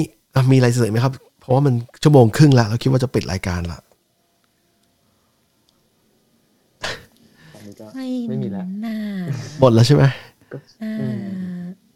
คิดว่าน่าจะหมดโอเคเกมจบแล้วเดี๋ยวเรายังไงเดียวเราจะตายไหม เราโอเคให้เรามีมาเลยถามชวนคิดนิดนึงเล่นๆก็คือว่าโอเคให้คะแนนเรื่องนี้เท่าไหร่เต็ม10เราให้8เต็ม10เราไม่ค่อยให้น้ำหนักเป็นแบบควอนติตี้เท่าไหร่ลองถ้าสมมุติว่าโอเคเต็ม10คนไม่ค่อยดูหนังก็ได้ลองให้มาสักหน่อยดิตามว่าเท่าไหร่ยากอ่ะมันเราไม่ได้ควอนติตี้เป็นออกมาเป็นคะแนนอย่างนั้นน่ะแต่เกมตาพูดก่อนนะกำลังคิดอยู่ว่าถ้าคือเกิดให้เกินครึ่งอ่ะ for sure เพราะว่าเราดูจบถ้าดูจบอย่างน้อยมันก็แบบทำให้เราฮุกระดับหนึ่งอะไรเงี้ยแต่แบบพอมานั่งชั่งน้ำหนักหลายๆอย่างเราอาจจะมีไบแอสจากการที่แบบเราอ่านแบบมันผ่านตาพวกเพจที่แบบไถฟีด Facebook อ่ะมันก็จะมีเพจที่พูดถึงใช่ป่ะเราอ่านพวกนั้นมาบ้างมันก็จะมีไบแอสในความคิดเราว่าแบบมันดีจริงไม่ดีจริงวะอะไรเงี้ยแต่ถ้าถามส่วนตัวเราอาจจะให้ที่ประมาณ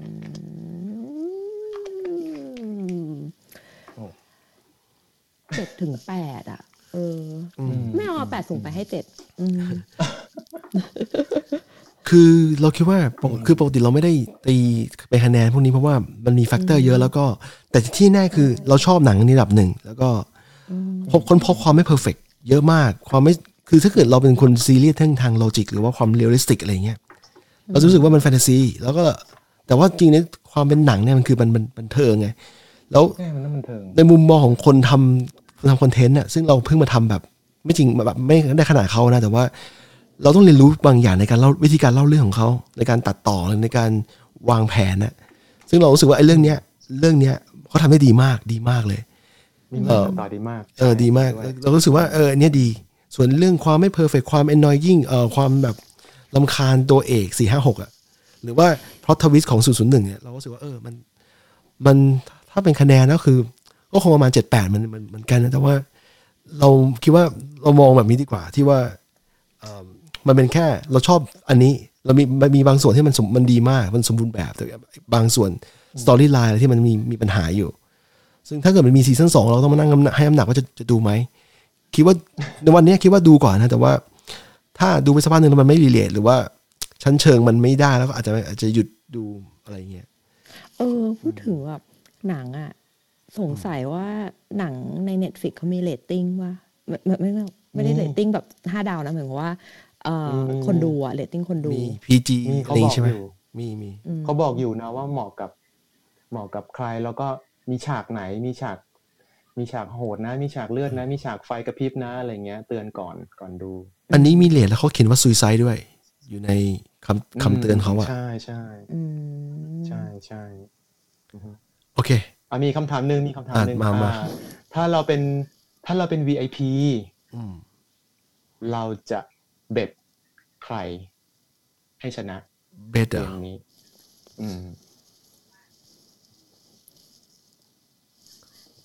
ราชอบที่จะแบบเราคิดว่าใครที่จะแบบชนะเกมนี้เลยให้เบ็ดตั้งแต่เริ่มใช่ป่ะตอนที่ทุกคนยังแต่เริ่มเลยตั้งแต่เริ่มดิมันก็ต้องมันไม่แฟร์อย่างงี้ที่ว่าเรารู้จักแค่ไม่กี่คนเองนะคือขณะที่เอาจากภูที่เรารู้จักไอ้ที่เรารู้จักนั่นแหละโอ้ยพูดถึงแบบพอมานั่งคิดถึงตัวละครเรารู้จักไม่มีใครพูดถึงอาลีเลยหรอทุกคนทำไมไม่มีใครพูดถึงอาลีเลยลืมเลยอ่ะตัวละครผู้น่าสงสารและถูกหักหลังกันอย่างง่ายๆใช่คนอย่างนี้มีนะตาลคนอย่างนี้มีเราแบบเรามีสงสารแบบซึ่งมีลูกเมียรออยู่นี่เราอินมากนะกลับบ้านไม่ได้ใช่กลับบ้านไม่ได้อย่างนี้แล้วเราอินมากเรารู้สึกว่าโอ้ยแหมนึกว่าจะตอบกันเร็วๆสินึกว่าจะตอบซังวูกันอย่างเราจะตอบซังวูตั้งแต่แรกแต่ว่าเราได้แบบแบบทั้งภูทั้งหมดขอคิดรอบเราจะให้ซังวูชนะเราก็เลือกซังวูเหมือนกันไม่มีใครเลือกอีเจได้หรอเราเลือกคือปกติคือมันเนี่ยมันเป็นการมองที่ไม่ค่อยแฟร์ที่ว่าเราบอกว่ามันตามจริงมัน VIP ของจริงเขาสามารถเบสได้ทุกคนถึง 4-5-6 รู้สึกแม็กซิมัมคือ 4-5-6 ใช่ไหม 4-5-6 คนสุดท้ายใช่ป่ะใช่แต่ว่าเรามองแค่ภูที่เรามีเนี่ยเราว่าเราเลือกเกาหลีเหนือเพราะว่ามันไม่มีผลอะไรมากนอกจากว่าเรารู้สึกเราชอบเชียร์อันเดอร์ด็อกนั่นเองเพราะว่าอย่างซังวูเนี่ยมัน obvious ไปว่าเขาโชว์ว่าเขาฉลาดสุดไม่ฉลาดสุดแล้วมันซังวูเนี่ยเป็นคนแรกๆที่ต่อต้านเกมนี้ตอนที่เขารู้ว่ามีคนตายเขาออกมาพูดชัดเจนเลยหรือว่าเขาตั้งคำถามกับไอ้ตัวคนที่เป็นนั่นน่ะตั้งแต่แรกเลยมันดู obvious ไปแล้วเราว่าเพิงก็พูดฉลาดรู้ป่ะเพราะว่าอะไรรู้ป่ะเพราะเราลืมคิดไปเพราะว่าเราแค่ถามว่าเราจะเบสใครแต่ว่าลืมมองว่าการเบสมันก็คือการเป็นเล่นเกมแบบนึงเพราะฉะนั้นถ้าเราจะได้ประโยชน์ที่สุดจากการเบสเนี่ยเราต้องเบสอันเดอร์ด็อกถูกปะเพราะว่าคนอื่นเขาจะไม่เบสตามหลักมันต้องมีอัตราต่อรองเหมือนแทงม้าที่เขาบอกว่าเหมือนแทงม้าใช่นั่นแหละเพราะเราก็เชื่อว่าคนน่าจะแทงซังวูเยอะในขณะที่แบบเทียบกับตัวเกาหลีเหนืออาจจะน้อยเพราะฉะนั้นถ้าเกิดแทงแล้วชนะขึ้นมาคือเป็นคนที่มี potential แต่คนแทงไปได้นะสนุกดีลึกกว่านี้อ่ะจบแล้วกันหรือยังจบแล้วมีอะไรอยากพูดต่อไหมโอเคก็ไม่มีอะไรแล้วผมคิดว่ารายการนี้มันทดลองพูดถึงประเด็นที่แบบค่อนข้างฮอตท็อปิกในสังคมแล้วเพราะว่าเราคุยชวนใครคุยเนี่ยตอนนี้กลายเป็นทุกคนดูเกือบหมดทุกคนเลยนะเรารู้สึกว่ามันน่าสนใจอยู่ แล้วการที่มันพ็อปเนี่ยมันตอบโจทย์คนทำแล้วอะตั้งแต่คนพุ่งกลับไปจนถึง Netflix อะได้เขาตอบโจทย์เขาละซึ่งเราก็เชื่อว่าค่อนข้างจะมันน่าจะมีซีซั่น2 for sure เพราะว่ามันซักเซสมากอะแต่ถ้าเกิดมีจริงๆถ้าเกิดมีเราอ่านมาแล้วว่าพุ่งกับเขาบอกว่าเขาให้คนช่วยแล้วเพราะว่าภาคนี้เขาทำเองเยอะทำเองแทบทุกอย่างอะทั้งเขียนบททั้งพุ่งกับอะไรเงี้ยแ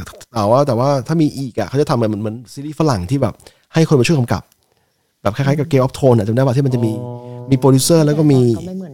ไดเรคเตอร์มาแต่ละตอนไม่เหมือนกันอะไรอย่างงี้เป็นต้นแต่ว่าน่าจะมีจักรวาล Squid Game ด้วยซ้ำจักรวาลคู่ขนานใช่ป่ะที่มันจะมีอย่างอื่นใช่มั้ยโอเคเป็นไม่ได้โอเคครับงั้นเดี๋ยวขอจบเท่านี้ละเดี๋ยวเราเพราะว่า